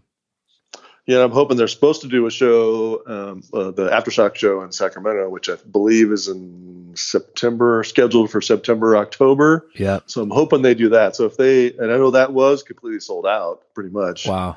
Um, at this point, I don't know what's going to happen with that. You know, as far as those kind of shows, but but I was going to say, um, um, I did get to meet Ethan. He, I, and he came here to Redding when he was doing the Need to Breathe tour. Mm-hmm. It was cool. I basically drove down to the bus to the bus. I'm like, hey, where's Ethan? Nice. And uh, he and my my son and I went down there, and I gave him a, a thing of uh, Fang picks from from Hetfield in the little tin. Yeah, that's awesome, man. Yeah, he told me about that when he met you guys. I guess he said that you weren't able to come to the show, but he got to say hi. No, my wife, my wife's a math teacher, but she was she does this gig where she teaches. Um, she basically runs or works for a textbook company and teaches new schools when they adopt this textbook how to use it. And so she was out of town, So it just wasn't the right time for me to to be able to to you know take off and go do a show. I, pr- I assume I could have brought him. He was he was like six at the time or seven at the time. But um, it yeah, just neither, didn't work neither out. Breeds, neither yeah. breeds that kind of a yeah. They're they're a family rock band for sure. Yeah, yeah. And I probably should have gone, but it just it was just we, we had some other stuff we were doing, so it is what it is. When the world opens back up for business, I'm sure we'll be coming through Calif- Northern California again on tour. It's one of my favorite places in the in the whole country is Northern California. Yeah, and I think you've played here before. I think right after I found out about the podcast, you um, I think that Rodney played here at the Civic Auditorium in Redding. Yeah, we've played Redding a lot. I, I don't know. I don't know why he has that kind of traction in California. I mean, like we'll go to California for a couple of weeks and camp out because, well, up here um, is, is Redneck Central. That's right. Why. Right. Yeah. We always, we always do really well in California. And I mean, it's, it's one of my favorite places to be just because of the weather and the people. So, but yeah, Redding, Redding sticks out to me for sure. Um, yeah. And the bummer thing is like after the big two, the, like the fire down in Sonoma and uh, Napa County, we had one here the, the year after. It just it started just um, west of town. Basically, a trailer had like a tire malfunction and caused some sparking and caused a big giant fire, and it burned you know hundreds, you know several hundred houses and several hundred thousand acres right just right outside of, of Redding to the west. Yeah. Wow. Yeah. So that's that was the bummer. We went down to the the fire benefit for the you know the Band Together show, and then a year later, half of our town burned down. So yeah, I mean rough. that's that's probably I mean that's probably not going to stop. Uh, you know, that seems to be ramping up. Yeah. So well, well, my job is is to try for that not to happen because that's one of the things that I do. I work for a big utility, and we we um, basically do vegetation management around high voltage power lines for a large um, for a large utility, and that's that's uh, it's a it's a constant. It's constantly changing, and it's constantly um, getting more aggressive as to the work we do. So that's that's that's one that's the company I work for. That's what we do. Well, you're a hero, dude. Yeah, not a hero. I just we um, we we do what our utility tells us to, and we, it changes every day. Um, but based on the or you know on the fires that have happened recently, it's it's a constant uh, battle. It really is. Well, I mean, I'm sure the people of California are grateful for the work you're doing, and, and I am too. And, and I'm grateful that uh, you're a patron of the show, and that you're you're always so kind to us and engaging in the emails and online. And it's such yes. a weird time in the world for is. sure. So it's good to um, it's good to connect with you and be able to tell you thank you for the support and to hear your story and make new friends, man. I mean, that's kind of that's been one of the the coolest things about the podcast is just meeting people like you. And uh, it's like I've I've listened to so many. It's like talking to you is like, well, you're just my bro that came over for the afternoon, and we've known each other for years, you know. Right. But we obviously haven't. But it almost feels like that. And uh, you guys um, read a lot of my emails that I send, and I, I really appreciate it. It's a great show, and I, and I really enjoy it. Well, thanks for your time, man, and we'll catch you down the line for sure. Hey, rock on, bro. Master! Master! All right, and uh, as promised at the top of the show, in between, we're going to play you uh, the, our first quarantine cover, which was suggested by a friend and patron of the show, Tommy Trinkeller, a dude I've hung out with in Los Angeles when I was on tour. And he requested a song by a band called Bleachers, which is Jack Antonoff's sort of side project or main band or whatever. And uh, this is a song called Don't Take the Money. And I was originally just going to play it. I, I, I arranged it for myself and then was saying it was just an electric guitar. And I was like, oh, this is pretty cool. I'm going to keep this. But true to fashion for me, once my family went to bed, I stayed up late and turned it into a fully produced thing. So I hope you enjoy it. It's not a Metallica song, so just deal with it. Uh, but it is a great song. It's kind of a different different speed for you metalheads out there. Um, but it's fun, and this is sort of a taste of what these covers are going to be like. Again, you can go get these at Patreon. And uh, we love you guys, and thanks for all the support. And then we'll kick it to the Metal Tales with Ethan. All right, peace.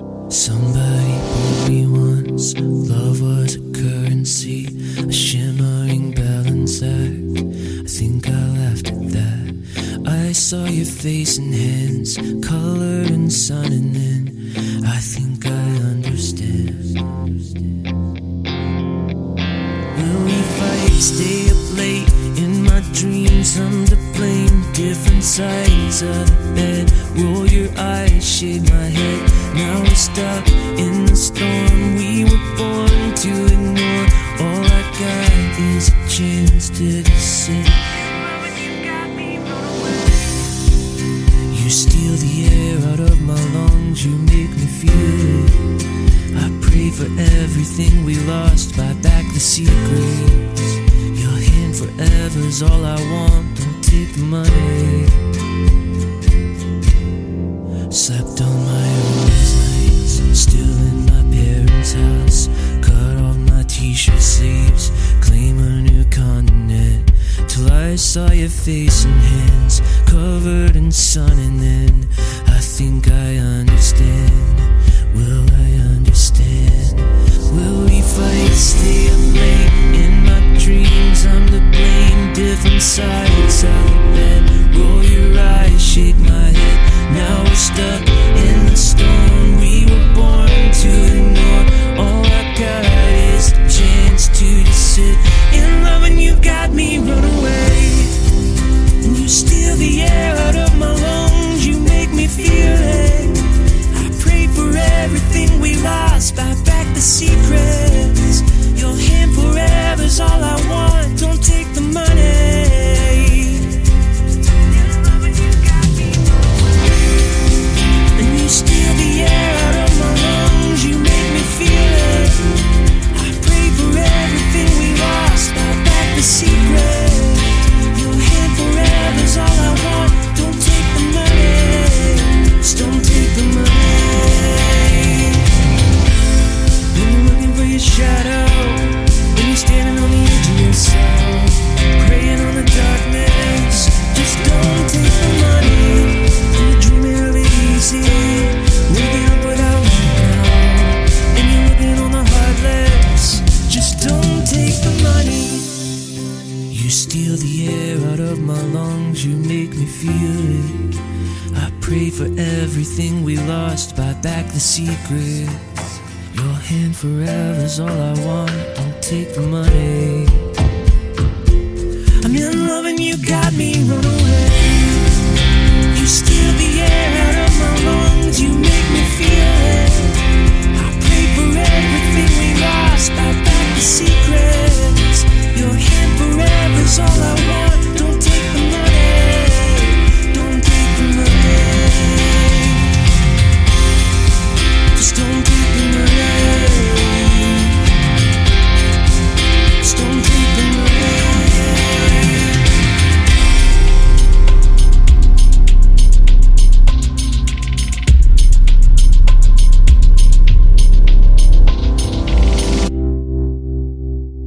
All right, this is Ethan here, and this is another Metal Tales, and I talked to our good friend, longtime friend of the show and listener, Jean Frohman. We took it back twenty-one years to Woodstock ninety-nine. Jean had some amazing stories from attending that festival with her friend, including, and this is true, getting a fake tribal tattoo on her back and got so sunburned that it stayed there for like six months or something. So I hope you guys enjoy it. It's a fun talk with Jean. We love her and uh, so thankful for her time away from her family to spend talking to little old me about Woodstock ninety-nine. Enjoy. Aw, little old me. Little old me. You might have heard that the Metallica boys were going to play some heavy shit tonight.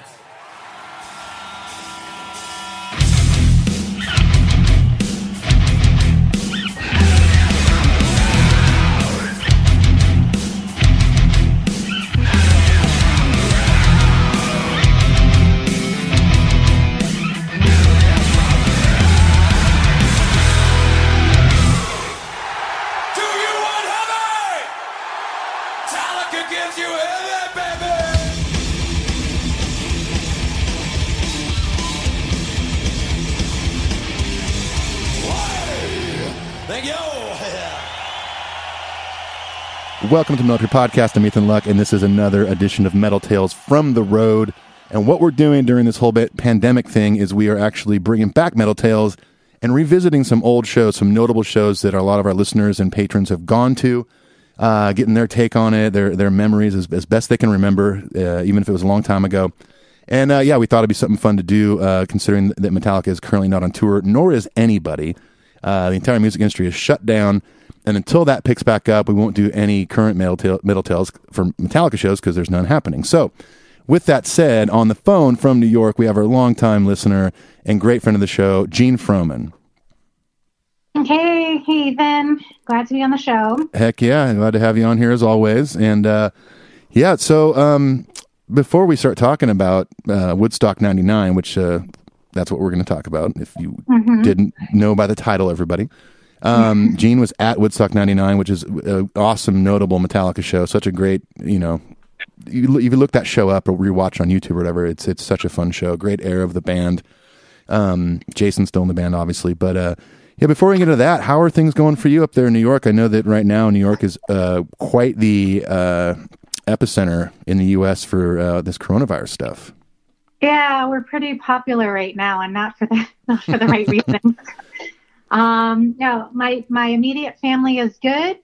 Um, my immediate colleagues are good for work at work. And, um, you know, we are, uh, following directives from the C D C and the World Health Organization and staying locked inside as best we can. Right. You know, making sure that we have food for, you know, days at a time. I'm, you know, even though I'm sick of home cooking, um, so far, you know, it could be a lot worse. So we are just doing our best to keep our spirits up here and, yeah. you know, uh, trying to make the best of it, especially with uh, my son being home from school as well. So, right. Uh, Are you homeschooling right now?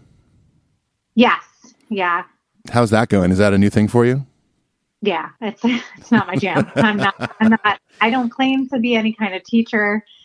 Um, it's, you know, I, I certainly, for those who are in the education field, Uh, I certainly commend you guys. Obviously, uh, teachers are, are amazing, especially for the fact that you can deal with that many kids at a single time. But, right. um, no, we just have one, one becoming six-year-old, and, uh, it's been interesting with him and the computer, you know, learning online, but, uh, he seems to be taking to it well, and then just filling the rest of the day with, you know, Legos or whatever he wants to play with. Right. Totally. Like, all right, son, uh, lesson number one, this is kill 'em all. And yeah, exactly. It was followed by ma- uh, red lighting. Um, yeah, I'm like, it's Metallica Monday, so that's what your curriculum will be. Right, okay? It's t- time to do music class, music history class. Exactly. Yeah, we that's... do. We do. We talk through it, um, and I mean, he likes he likes Metallica a lot. He's a fan, you know, yeah. as fan as he can be for a six-year-old, or you know, going to be six soon. Um, so it's been fun. That's awesome. And how far outside of New York City are you guys? Uh, I live, I would say forty minutes outside of the city, but I was born and raised in, in Manhattan. Yeah. And so, um, I, you know, I'm, I'm not a Long Islander by origin. Sure. So I, you know, get used to the burb, the burbs life, but, uh, yeah, forty minutes outside the city, uh, ten minutes, ten minutes to the Nassau Coliseum, which is, uh, our, our nearest big, um, indoor venue here. Right. Okay. But still, even though you're forty minutes outside, I mean, you know, obviously the, the, the main, you know, congregation of people that are in New York or in Manhattan and the kind of the surrounding areas. Um, but still, I, I'd imagine it's, a, you know, somewhat worrisome uh, with how many cases there are up there and stuff like that. But it sounds like you guys are doing, uh, doing your job and following direction. Unlike some people in the country that just are, it's like business as usual and they're just, let's go to the beach. Yeah, no, they, they shut down the boardwalks here at the beaches nearby, like Jones Beach and Long Beach. Yeah. Um, And I was, you know, my office is located in um, in Times Square in New York City. And so I stopped working there two weeks ago. Oh, good.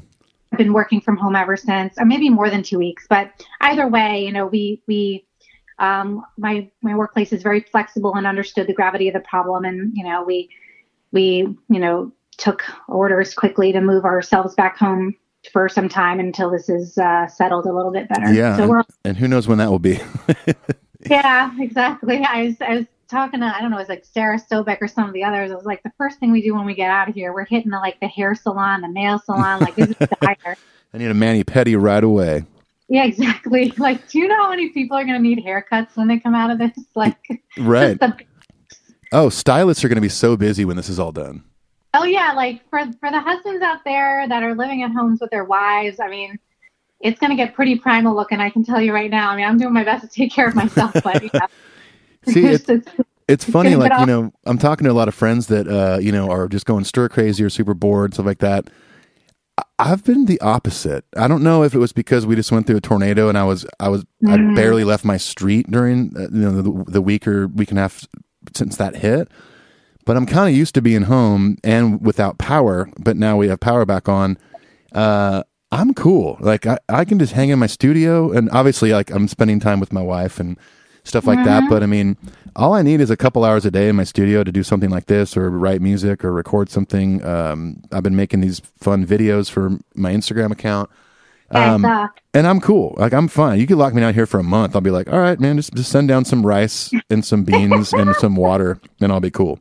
Yeah, exactly. You don't have to yeah, tell me to stay home. There's people out there that are really appreciating this, you know, indoor time and are totally cool with it. And there are other people like me. I'm a very social cat. I, I need to be outside multiple times right. a day. Yeah. Um, but we're making the best with what we can, and uh, we're we're all right. Totally. Yeah, I'm very social as well. I mean, I, I love being with my friends and seeing people and stuff like that and going out. But uh, I, I don't know. I think I, I as much as I love that, I also equally like kind of alone time. I think because when I'm on the road, I spend so much time around people working and stuff. It's like, well, then I get to my hotel and I'm I get my own alone time by myself. Mm-hmm. So I'm I'm cool during this. Like I, I just miss hanging out with my friends. Uh, we've been doing a lot of FaceTiming and. Uh, yeah. Last night we just did, a friend of ours invited us onto Zoom. Uh, if you haven't downloaded that, it's a good video conferencing app. Yeah. Um, he did an online uh, Zoom trivia thing last night. Oh, nice. Which was really fun. It was like sixteen people. It got it got a little chaotic at one point, but it was a, it was a really good time just to see a bunch of people and uh, a few people I didn't know, some people I did, but yeah, it, it was it was fun. Definitely helped uh, help not feel so trapped, you know. Yeah, yeah, it it definitely does. I've seen some local bars that have started to do that. You know, their trivia nights and things like that on mm-hmm. Zoom and other platforms. Yeah, unfortunately, the, the the main bar we would go to to do trivia uh, here and there in our uh, neighborhood got pretty damaged by the tornado. So I don't know when they're going to reopen, especially with all this happening too. So. Yeah, I also think it's good that Metallica started up their their Mondays with the you know opening up the vault with their live shows. Yeah, them. I think that's so a great I- idea. Yeah, I'm personally hoping that maybe one of these days, if this goes on long enough, that they'll just throw S and M two on there and be like, you know what, this has just gone on long enough. Just, just throw it up on there. Just take it. Just yeah, just, just please, just, just let it out. You can have it. It's okay. Yeah. We already have to do it in the theaters. It's fine. Straight, straight to video now. Um, yeah. Well, cool. Well, let's, uh, you know, I just wanted to kind of catch up with you uh, amidst everything that's going on right now and uh, not, you know, dwell too much on it, of course, but wanted to make sure you and your family were good. Um, but let's get on to some, you know, much cheerier subjects, which is Woodstock ninety-nine. Um, yeah. I know that, you know, you've been on this before, and uh, but let's do a quick, brief, maybe recap of kind of in a few minutes, just how you originally got into Metallica and uh, that origin story. Sure. So I started, I was one of the, you know, many people who came on during the Load era. Uh, I saw the video for Until It Sleeps, and I was like, well, just being a female, I was like, wow, they're hot. Oh, and, look at that eyeliner. I was just like, Kirk is so hot, and James and everyone. And this music is like, I've never heard it before. And then, of course, from there, I started going back into the catalog like everyone else does. And right. I was just blown away. I was like, I've never heard anything like this before. And I just, ever since then, it was just deep dive, all in. And um, just went to any and every show that I could. Um, been to some really great um, major shows like the Y two K show, um, the Apollo, the, po- uh, the show at Apollo, the nice. Webster Hall. Um, you know, Woodstock and um, Roseland Ballroom back in the day, went with the Garage Incorporated tour. Um, so a lot of really great shows. I unfortunately I was not at the thirtieth anniversary shows, but right. um, I still have had, you know, pretty good run of shows that I've seen. I think I've seen just a little over twenty shows um, throughout the years. That's which awesome.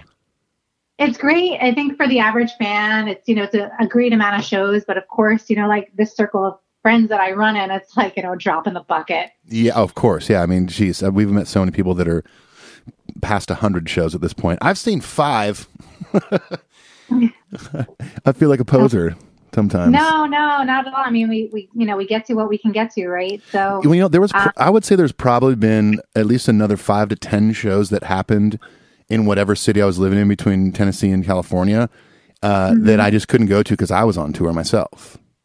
Right, right. But the shows you've been to, like, you probably have very strong memories of them. Like, oh yeah, you like you like, especially in the past few years, like the you know on the recent Hardwire tour, like you got to live out some amazing dreams, and just you know experience something that kind of makes up for all that. Absolutely, yeah, one hundred percent. Did even the very first show I saw down in Australia when I was on tour down there was like. you know, on the World Magnetic Tour. It was my birthday. You know, it was just very, very memorable. And uh, as were all the Hardwired shows, all the four that I saw. Yeah, yeah. I'm, you know, I'm, I'm still holding out hope that All Within My Hands will will happen in September. But anyhow, so yeah, I got into it. It was very, you know, um, engaged online and all the forums and all that stuff, and, you know, built up like a good circle of Metallica family friends, and um, it's just been amazing ever since. Yeah, and uh, that's kind of like, you know, my thing. I've met the band several times, um, either through volunteering or just happenstance or whatever. But um, the, you know, I've had wonderful experiences with them. Of course, anytime I've met Kirk, I've been completely flustered. Really, nothing good comes out of my mouth. So it's, uh, it's, I don't know if it's like a waste of a of a pass, but every time you meet uh, Kirk, you have you have the Until It Sleeps glasses on. Yeah, right.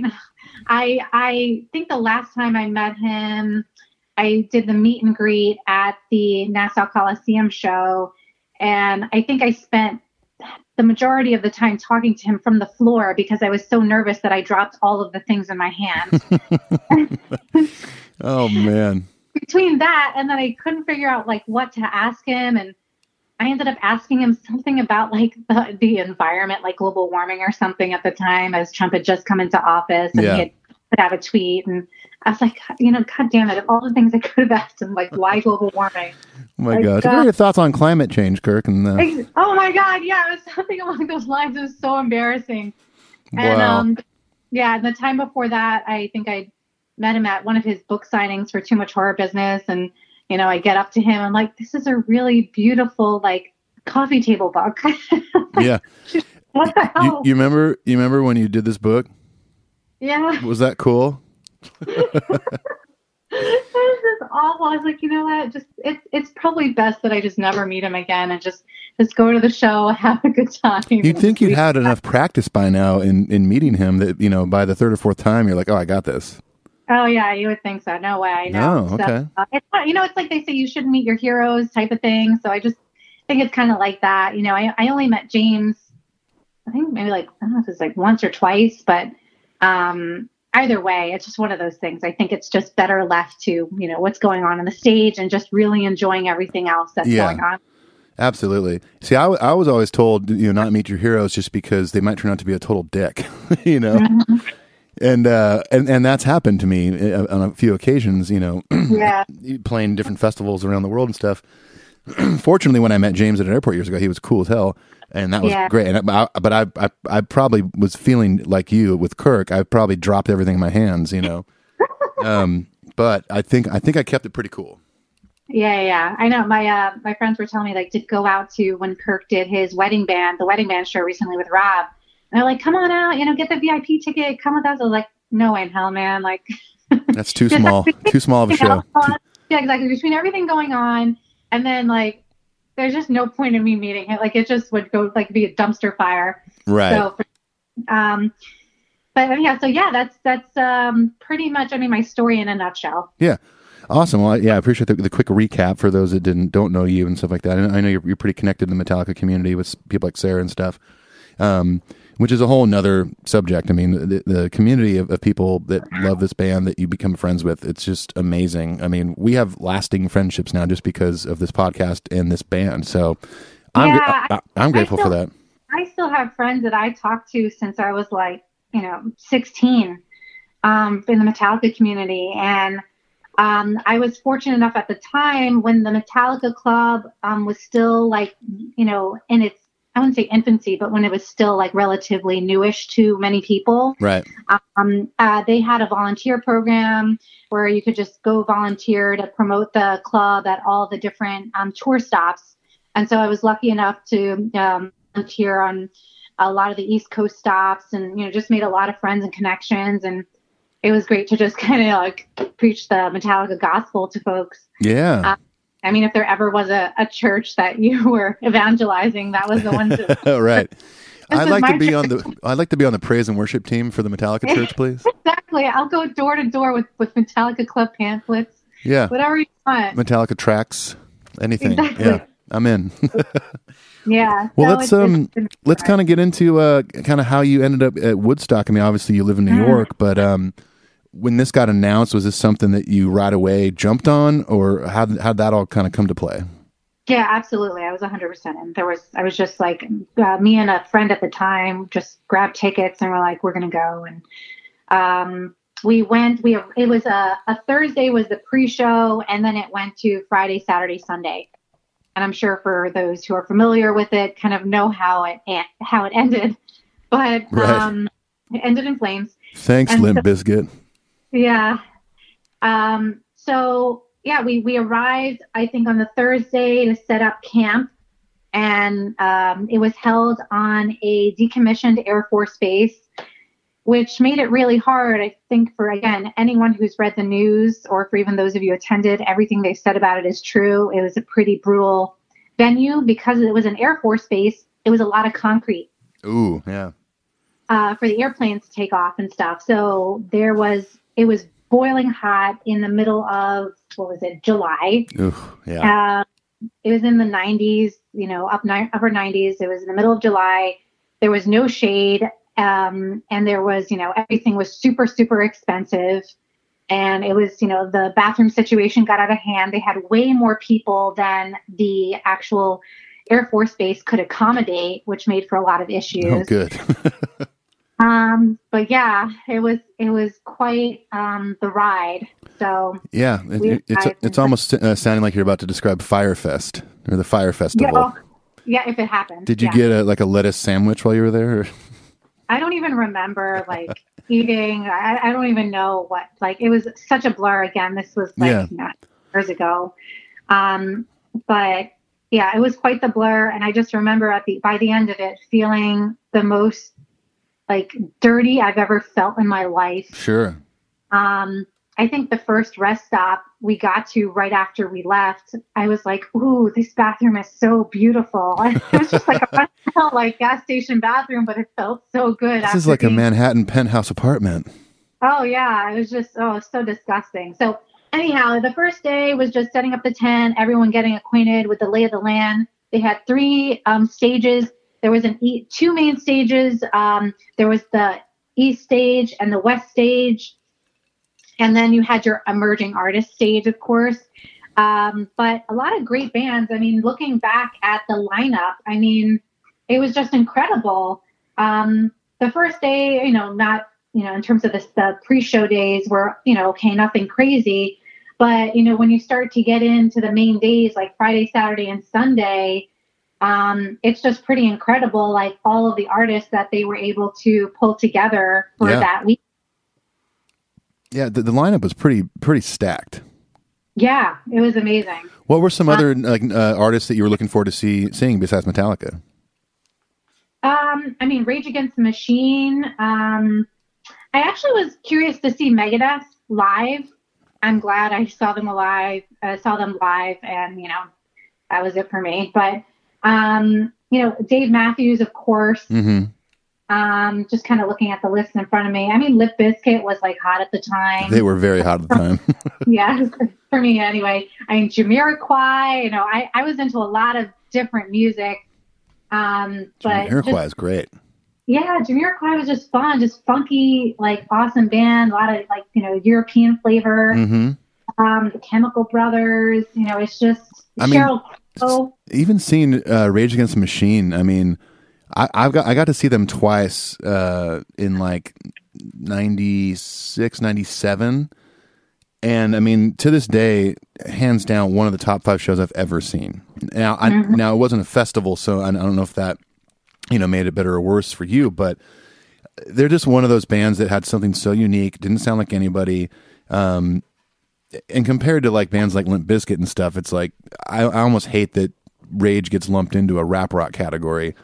Yeah. Um, but I mean, w- what an exciting band to see in the nineties for real. Yeah, and even on like the the second main stage, like the West stage, they have like Seven Dust. Um, I mean, Godsmack again at the time, Collective Soul. You know, and also you had. Um, Jewel there on the third day. I mean, it was just um, a pretty great festival um, in terms of lineup, and just it right. seemed like everybody was there. I'm going to go to Woodstock ninety-nine, and all I want to see is Rage Against the Machine and Jewel. Jewel was on a pretty big like show. I've seen her once before. Yeah. Um, happened to be with my dad when he was touring in Japan, and she we ran into her at the hotel, and they're like, "Yeah, just come join the show." Because again, I mean, how many Americans do you run into in Japan that right, yeah. like, know you like that way? And so, yeah, for um, sure. So hospitable, her and her crew, and puts on like a really amazing rockin' show. Hey, listen, I love that record. What was it called? Pieces of You. Mm-hmm. I think I, I I dug that record. I thought that was great. Yeah, yeah, she's she puts together some really good music. So yeah. I encourage her to, to do some deep dives. She's based here in Nashville now. Mm. Has been for a long time, I think. Oh yeah, she's great. Yeah, she's awesome. Um, yeah. So the, again, this lineup is just amazing. It's, it's incredible that they even were able to pull this off. You know, I know they did mm-hmm. Woodstock ninety-four, but um, just such heavy hitters in the music world. Not even just in, in the rock world, but um, j- just insane and. and it's such a bummer that the whole festival ended literally in flames and people were like yeah. practically rioting. Um, yeah. But uh, but still, I mean, Metallica put on a great set. I mean, I've got the set list pulled up here as well, and it. I mean, mm-hmm. what a. I, I mean, not only what a great era to see them in, but like they didn't really like. I mean, there's some stuff from like Load and Reload, but a lot of it's. I mean, almost just like classics and you know, mm-hmm. great stuff. Yeah, yeah. And it was crazy, like on that Saturday, the way they stacked things leading up to Metallica, like the energy, like once you got past like, you know, there's Dave, because everyone's like, oh, of course they want to see Dave. But you started out the day basically with like Kid Rock, and then it just kind of built up from there. Mm-hmm. And by the time you got to Rage Against the Machine, I mean, shit was hitting the fan. I couldn't, like usually I, I'm a rail rider. But I could not for the like. There was no way I was getting to the rail oh, whatsoever. No. It was way too dangerous.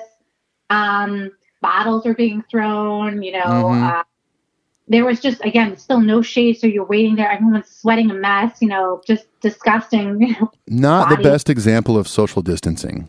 No, no, definitely not. I mean, but also like on the negative side, there was like tons of groping going on and things like that. I hate and that obviously shit. I was, I was fine, but like you just, it was just out of control. And so there was certainly like a level of awareness that as a, as a woman, I felt I especially needed to have in terms of where I was. Absolutely. There's so many pieces of shit that go to festivals that do that crap to girls and drives me crazy. Yeah. I hate it. Cause and, like as a, as a, as a musician and as a, a, a mm-hmm. tech, you know, it's like, whether I'm playing or teching, it's like I'm on stage in front of those crowds and I can, you can see that stuff happening. It's, I hate it. It's awful. Yeah. Well, uh, thank you for, for preaching that, you know, I just don't, I, I don't understand the mindset for real of a, of somebody going to a show and thinking that's okay. You know, like, oh, here comes a girl floating across the crowd. I'm going to grab her. That's, that's fucking wrong.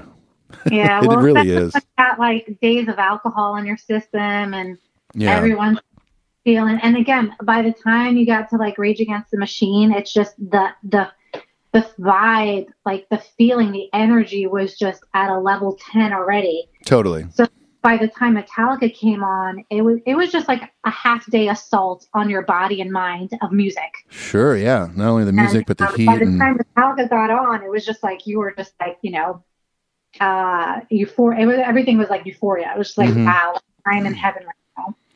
Oh, yeah, I can imagine. I mean, I'm sure the second Ecstasy of Gold started, it was just like, oh, we're finally here. We've been waiting all day and, you know, we're we're beat up and tired and hot. But, like, w- you know, one more second win just for this set.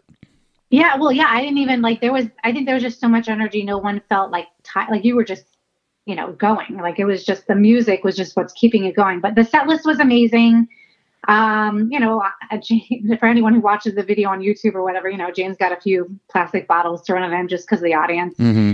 But um, but otherwise, they looked great. Um, they sounded amazing. Kirk, you know, was on fire. Um, there, you know, the, the look again was very of the era. You know, yep. the I would say, ex- with the exception of Kirk, as always, they looked the most everyday man as they have.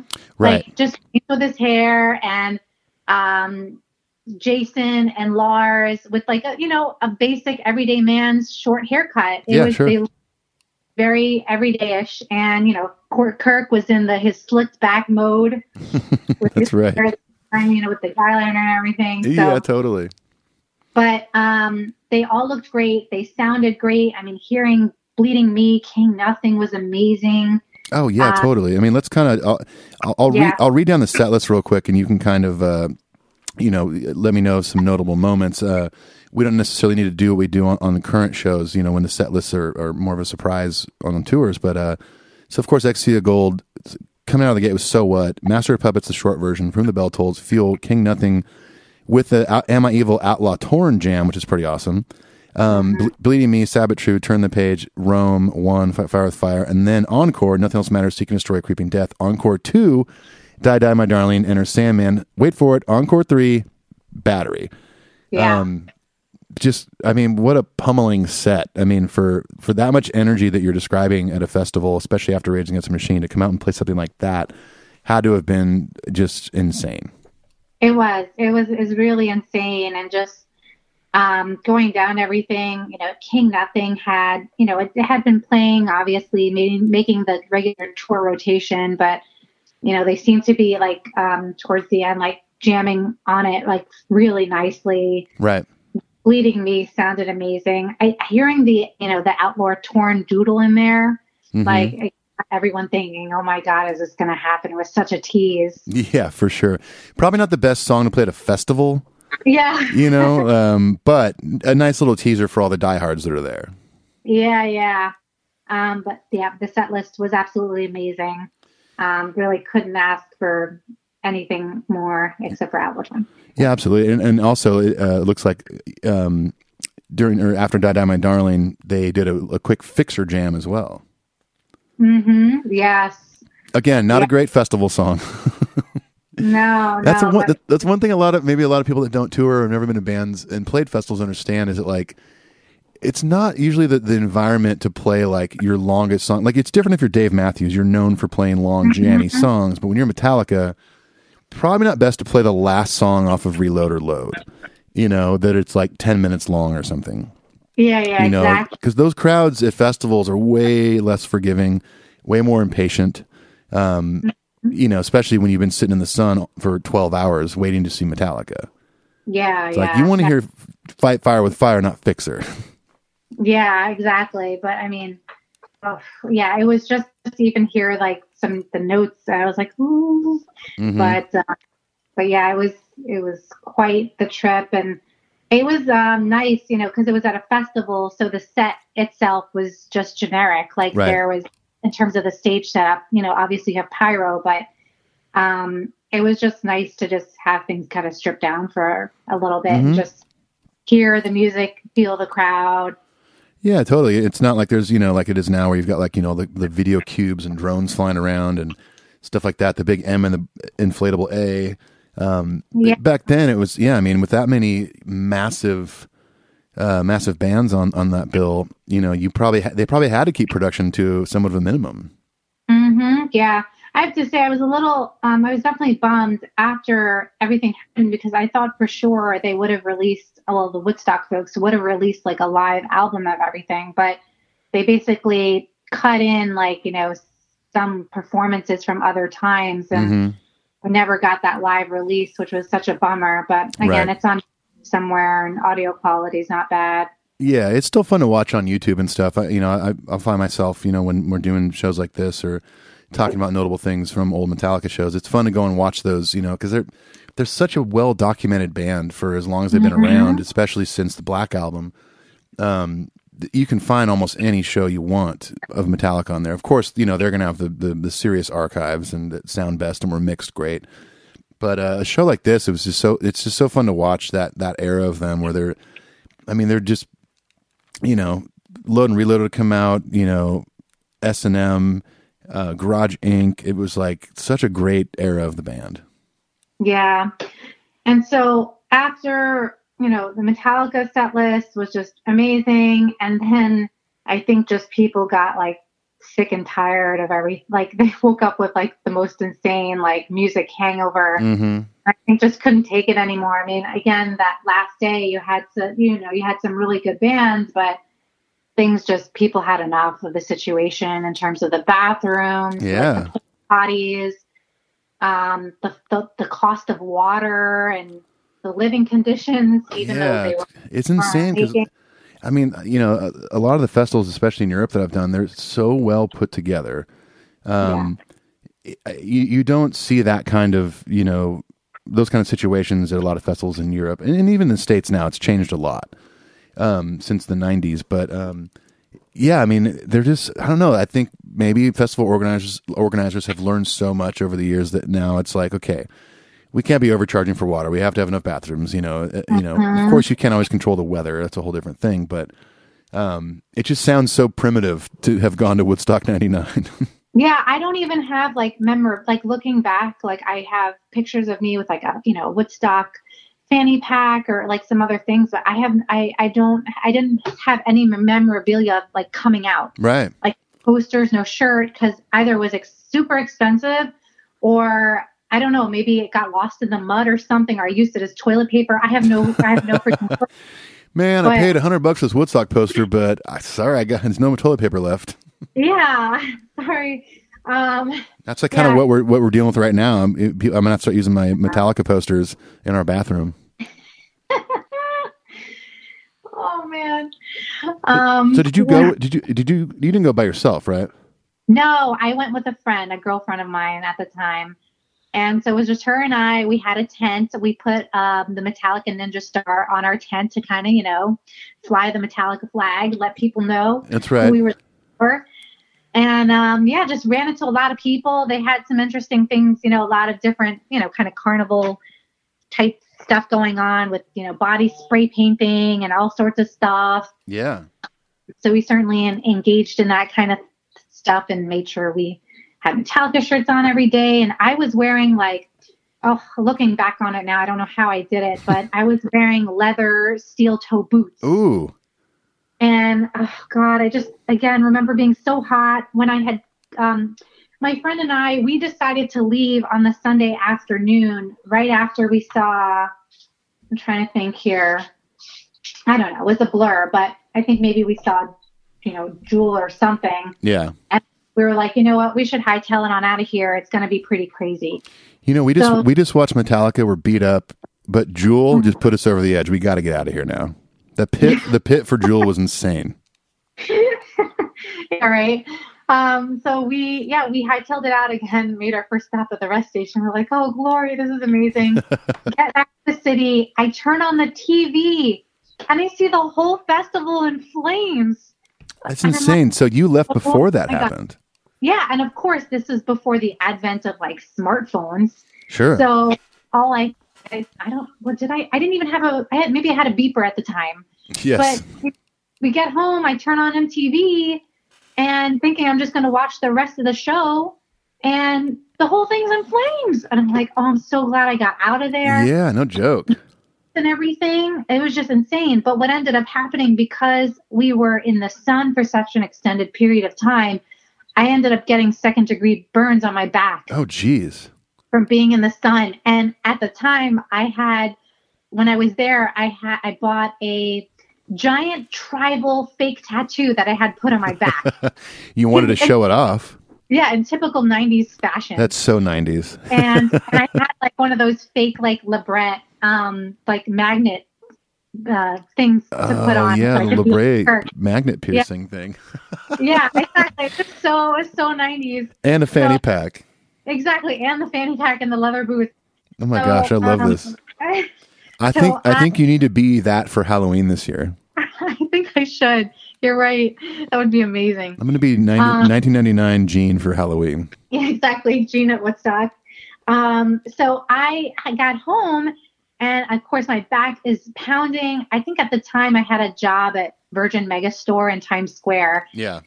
Um, so putting on like any uniform t-shirt, it was just like, I was in so much pain. I ended up going to the E R and they were taking off like the, the, this big ridiculous tribal tattoo that I had on my back. And all you saw was like the white outline of the tattoo. Oh, like, and I'm sorry, man, stayed... we have to remove this tattoo. Sorry, we can't remove it because now the color of your skin is like different from outside the tattoo. And so I had it for a year, etched into my back for a full year. It was there for a year? Yeah. Well, I guess I, you couldn't go outside was... and like re-tan because you're well, burned. Yeah, I couldn't. yeah, I was burnt. So I had to stay covered up with lotion for like the rest of the, you know, season or whatever. And people would stop me in the train station, be like, whoa, that's so cool. How'd you do that? I'm like, this is not on purpose. Listen, it's not cool, everybody. Yeah. But if you want to do it, put, throw on a fake tattoo and go sit out in the sun for three days. I totally remember growing up in California by the beach and like my sisters and their friends, like, putting something on their skin and then tanning. Oh, it's like those Playboy bunnies. Totally. Or yeah. Playboy oh. bunny was a popular one, or like maybe a little dolphin or something. I don't know. Right. Oh, I'm sure people, the kids in college still do it today. Um, they probably do. I don't know. That was, yeah, a, that well, was a big thing in, in, at the beach in California for sure. Yeah. Um, so uh, I just, yeah, that was kind of like the memory that was etched in, and, you know, I had a few other things going, going on in my, you know, that I had uh modified during Woodstock. Yeah. Um that, you know, of course stuck with me for a while until the the raging sunburn wore off. Man, what a trip that you had that tribal design on your back for a year. That's so crazy. Oh yeah. Wow. So, I can I can honestly say after after hearing stories like this and like watching festivals on online, uh working festivals, I don't know if I ever want to just go pay to go to a festival and just be like a normal person. See, I was like, I got tickets for Epicenter in Charlotte, yeah. and I just, just actually um, registered for the refund the other day, but I was like, you know what, this might be like, you know, I could relive my festival days, yeah. and I'm going to do this. The lineup looks great. Yeah. I'm all, and then it canceled. It's like, oh, dreams dashed to like, right. you know, well, it's one of those things. I mean, I, I guess I, or if I was going to do that, if just, just buy tickets to a festival, it'd have to be a festival where I knew the weather was going to be good. Like, cause you yeah. know, we have, we have Bonnaroo here outside of Nashville mm. and it's in June and it's like ninety degrees and humid as shit. And so you just stand out there in the sun or getting in your tent, which is basically an oven. It, yeah. That doesn't sound fun as a forty-one year old. Yeah. you know? I have to say Metallica. The festival, the next festival I had attended after Woodstock was Orion, the first Orion festival in New Jersey. And it was like night and day. I was like, this festival is so well run, yeah. so well put together, so clean, like, of course, done the Metallica way. And it just like made me respect them even more that they su- took such good care of yeah, their fans. That's cool. See, I wish they would keep doing the Orion festival. Yeah. I, uh, I know they did two of them, but uh, and, uh, another friend of mine went to the Detroit one. And that, I mean, that's the kind of festival I could back, even if it was super hot out. It's kind of like, man, this is a festival put on by one of my favorite bands, other great artists, all that, you know, a, a ton of Metallica th- uh, themed things to tour through, you know, James's Cars mm-hmm. and Kirk's Crypt or whatever. Um, like that kind of stuff sounds awesome, you know, but, uh, yeah, doing Bonnaroo or one of the ones in the South here that are just, it's just miserably hot, or the Atlanta festival, Shaky Knees and stuff.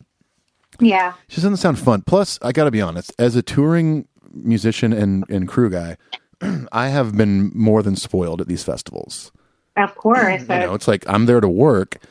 You mm-hmm. know, I'm there loading in at six in the morning and then to get back in the afternoon, and I can go watch bands and use my pass and walk to any stage I want to. And then when I'm when I've had enough, I can go back to the backstage area behind main stage and go get catering in an air conditioned room. It's like th- those are the perks of working these things, you know. So the thought of it's kind of like when my old bands used to play theme parks when they'd have like, mm-hmm. you know, a concert series, you get treated like gold. They take you all over the, all, to all the rides over the park, up the exit line, you get spoiled. And then when you have to go to Disneyland and pay the normal price and wait in line for two hours, you're like, oh, this sucks. Oh yeah, I know. It it happens, especially for those that on Snake Pit, even at the festival. Sure. Yeah. And it's like, Uh, I'm not going to stand with the commoners. But, totally. Oh, no way. I am I am a twenty-year Metallica fan club member. Right. I will not see those, you know, first-year freeloading Metallica club members now. Yeah, absolutely. But, yeah, I, I I think in general with with a festival, you know, like Woodstock or whatever, I, again, it'd have to be location, and it depends on who's playing for me, I think, to go. Yeah. Um, mm-hmm. You know, I don't know. I've just, for me, I've just been around that, this, this industry since I was eighteen years old. So, um, I guess I get a little more picky the older I get. I'm like, eh, I don't really want to go to that one. That's too hot. That's too hot. That's older. You're kind of like, oh, you know, like I can't really headbang all night because, you know, my next, I'm going to have to go to the chiropractor the next day. And, you know, you, you right. do have a, of what you're willing to deal with. You know, you get a little bit nicer hotel room, and, you know, you, you, you plot out things a little bit differently. Uh, so, I mean, of course, you know, as you get older, you, you know, you want certain, certain luxuries or certain right, things. Yeah, exactly. Yeah. Now it's like, oh, Metallica's playing that festival. Like, yeah, I'd like to go, but, um, can I be a side stage and have access to like a, a cooler full of cold water and a nice bathroom, air conditioned bathroom? Would that be too much to ask? Yeah. I think if Woodstock happened today with the same lineup and the same place, I would have definitely bought like more provisions. Like I would have bought an umbrella for the sun, way more sunscreen. Like I just, uh, flip flops. So, yeah, I don't know. I just, I would have been like, well, like way more prepared. Oh, you rent an R- air conditioned R V to sleep in. Yeah, exactly. But of course, like, you know, as a, what was I, nineteen at the time. Yeah. Was just like, whoa, like party, like festivals. Yeah, exactly. You know, so, uh, you know, of course, everyone's like, uh, Limp Bizkit. Or, yeah, show your tits. You know what? You know, everyone's you know, doing it. So, so it was fun. Um, but yeah, it was again the the the dirtiest and grossest I've ever felt. But it yeah. was certainly um, to see all those bands in that time span. And, you know, just the vibe and everything that was going on was certainly magical, and I, I wouldn't take it back. And I'm sure for any of the listeners that attended, you know, it was just, it's like burned and literally burned in your memory. For oh, some. For sure. And there might have been at the time, you know, inconveniences, you know, the heat, lack of bathrooms, yeah, water prices, et cetera. But it's like, you know, like, like anything in life, like the further away you get from it, the more you appreciate it. You know, mm-hmm. It's like, yeah. Especially now, you know, we're, you know, what, you know, twenty, twenty-one years later, it's like, oh my gosh, I got to be at Woodstock ninety-nine to see Metallica. That, you know, has gone down in history as, is a very memor- memorable show for that band. Yeah. Yeah, for sure. That's awesome. So. Very yeah, cool. Thanks. Oh, I loved it. I, I want to go back, but again, with, with an umbrella and lots of sunscreen. Maybe they could do the next Woodstock in like San Diego, where it's always like seventy degrees. I heard that they had, I think a while ago, they had tried to, uh, I don't know if it was last year or the year before something, they tried to do Woodstock again. And yep, they did. They tried to do Woodstock. fifty, the whole thing just fell apart. Yep, fiftieth anniversary. And they had confirmed artists and everything, like newer artists to like some artists that originally played Woodstock, like Santana. Mm-hmm. Uh, I think they were trying to do it on the original grounds. I'm not positive about that. Yeah. Um, but then, yeah, it totally fell apart. Like, I mean, it was crazy. I, I, I, I caught a glimpse of it kind of through social media. Yeah. But yeah, all of a sudden, like I remember seeing it announced going, wow, that's pretty awesome. And then all of a sudden it just like kept crumbling and crumbling. Yeah. One investor after the other was like, yeah, this shit ain't happening. This is, this is another dumpster fire waiting to happen. Yeah, totally. Which is a bummer because that would have been such a special thing. Like a fiftieth anniversary of Woodstock would have been awesome. Yeah. I think, you know, hopefully promoters and, you know, um, managers and tour organizers just, you know, are more mindful of like when they do a festival that it, it just, you need to take care of the people. Otherwise yeah. you're going to fire riots. I mean, that's, I mean, that's, you know, obviously you got, you got your bands playing, and then you got to take care of them and pay them and all that stuff, make sure their accommodations are great. But, you know, nowadays it's like, especially with social media and how fast word mm-hmm. can spread, like that fire festival, how quickly that thing just went downhill and just went away. Oh, yeah. I have to say, I'm so glad it didn't happen in this era because like, like you mentioned the whole social media thing. Mm-hmm. I mean, there's all the stuff that went down there. I'm like, whoo, so glad it's like, you know. Yeah, not- totally. I, and I, I think I heard like um, at the time the Woodstock dot com, like the people who are running like their digital sites, mm-hmm. they were posting all sorts of crazy pictures without people's consent. Oh, and I geez. think um, other managers and stuff got wind of it, and they forced the Woodstock camp to take it down, which was good. Yeah. But they were just turning it into like, you know, it's basically like a free for all Playboy magazine. Oh, geez. Yeah. I mean, yeah, it, was, it was kind of a, uh, kind of a wild west of the internet too at that time. Mm-hmm. Um, it was all still very new to, to, you know, just the common person. So yeah, that's a bummer that I'm, well, I'm glad that, you know, people step managers and whoever labels, et cetera, stepped in to kind of put a stop to it. That's good. Yeah. Yeah. Well, anyhow, um, happy to answer any other questions about Woodstock, but, um, I can't, I don't know what else more I can I was going to say, we covered, we covered, uh, you know, plenty of, of Woodstock talk and, uh, Woodstock talk. With Jean yeah. Frohman. Um, no, I'm just I'm just very happy that uh, we're, we're we're picking this series back up and uh, and actually, you know, going back in time and talking about old, older shows. You know, um, you know the the ones we were doing on on the current tour were great, but uh, you know the set list are somewhat similar every night. There's a couple of the rotating slots, so it's fun to jump around eras and see how different the set lists are, you know, and what record they were touring on at the time. So that's why I'm excited to do these Metal Tales of, of the past shows. Yeah, no, it's been great, and I love listening to them because I'm sure, like, other listeners are like, oh, I was at that show too, and I run into people now, and they're like, I was at Woodstock. And yeah. Like, really? Like, like, wait, was that you in the with the with the tribal tattoo and the leather uh, the leather shoes? Yeah, exactly. That was totally me. Um, So, uh, so yeah, it's it's always fun to, you know, look back into the vault and sort of re-engage with your your younger self and, and others there at the time and share those memories. Yeah, for sure. I hope maybe someone will start a Rage Against the Machine podcast and I can go on and talk about the Evil Empire C D release show that I saw in California. That sounds amazing. It was insane. When you talked about earlier uh, about kind of being fearful to get up close to the rail. Mm-hmm. That's how the floor was at this Rage Against the Machine show everywhere, not just at the rail. Like, I was kind of in the middle, maybe twenty yards off the rail, and I was, and I'm not a small person, and I was fearful. I was like, I'm going to get out of here. And I went on this on the side to go watch the show on the That's hill. Crazy. That's actually how I felt about the, the Garage Incorporated. Roseland Ballroom show. It was, the, the crowd was insane, mm-hmm. and uh, I think I got, like, knocked out like three times Jeez. Or something, but like right back in. I was like, yes, this is amazing. I think too, it's a different era now too. Like, like even for metal bands, like shows aren't crazy like that anymore. Yeah. You know, and maybe it's because of social media or that, you know, everyone's kind of being watched in a way.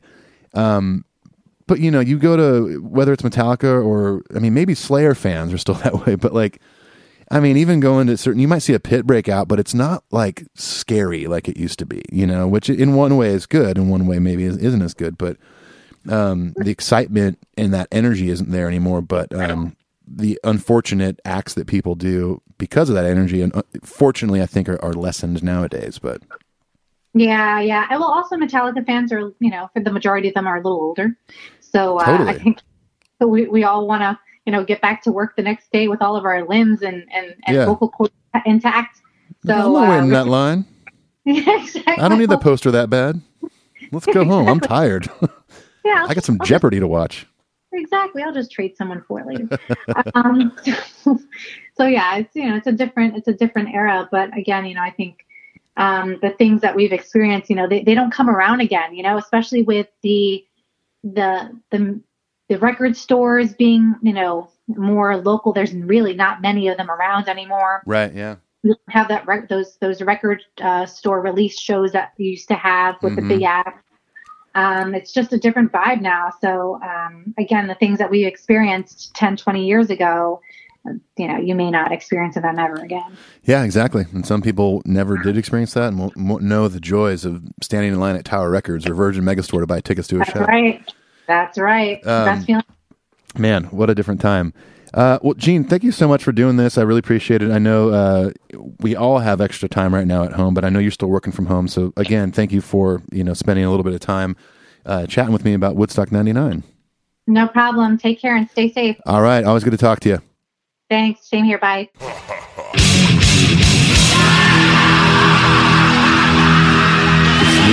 world.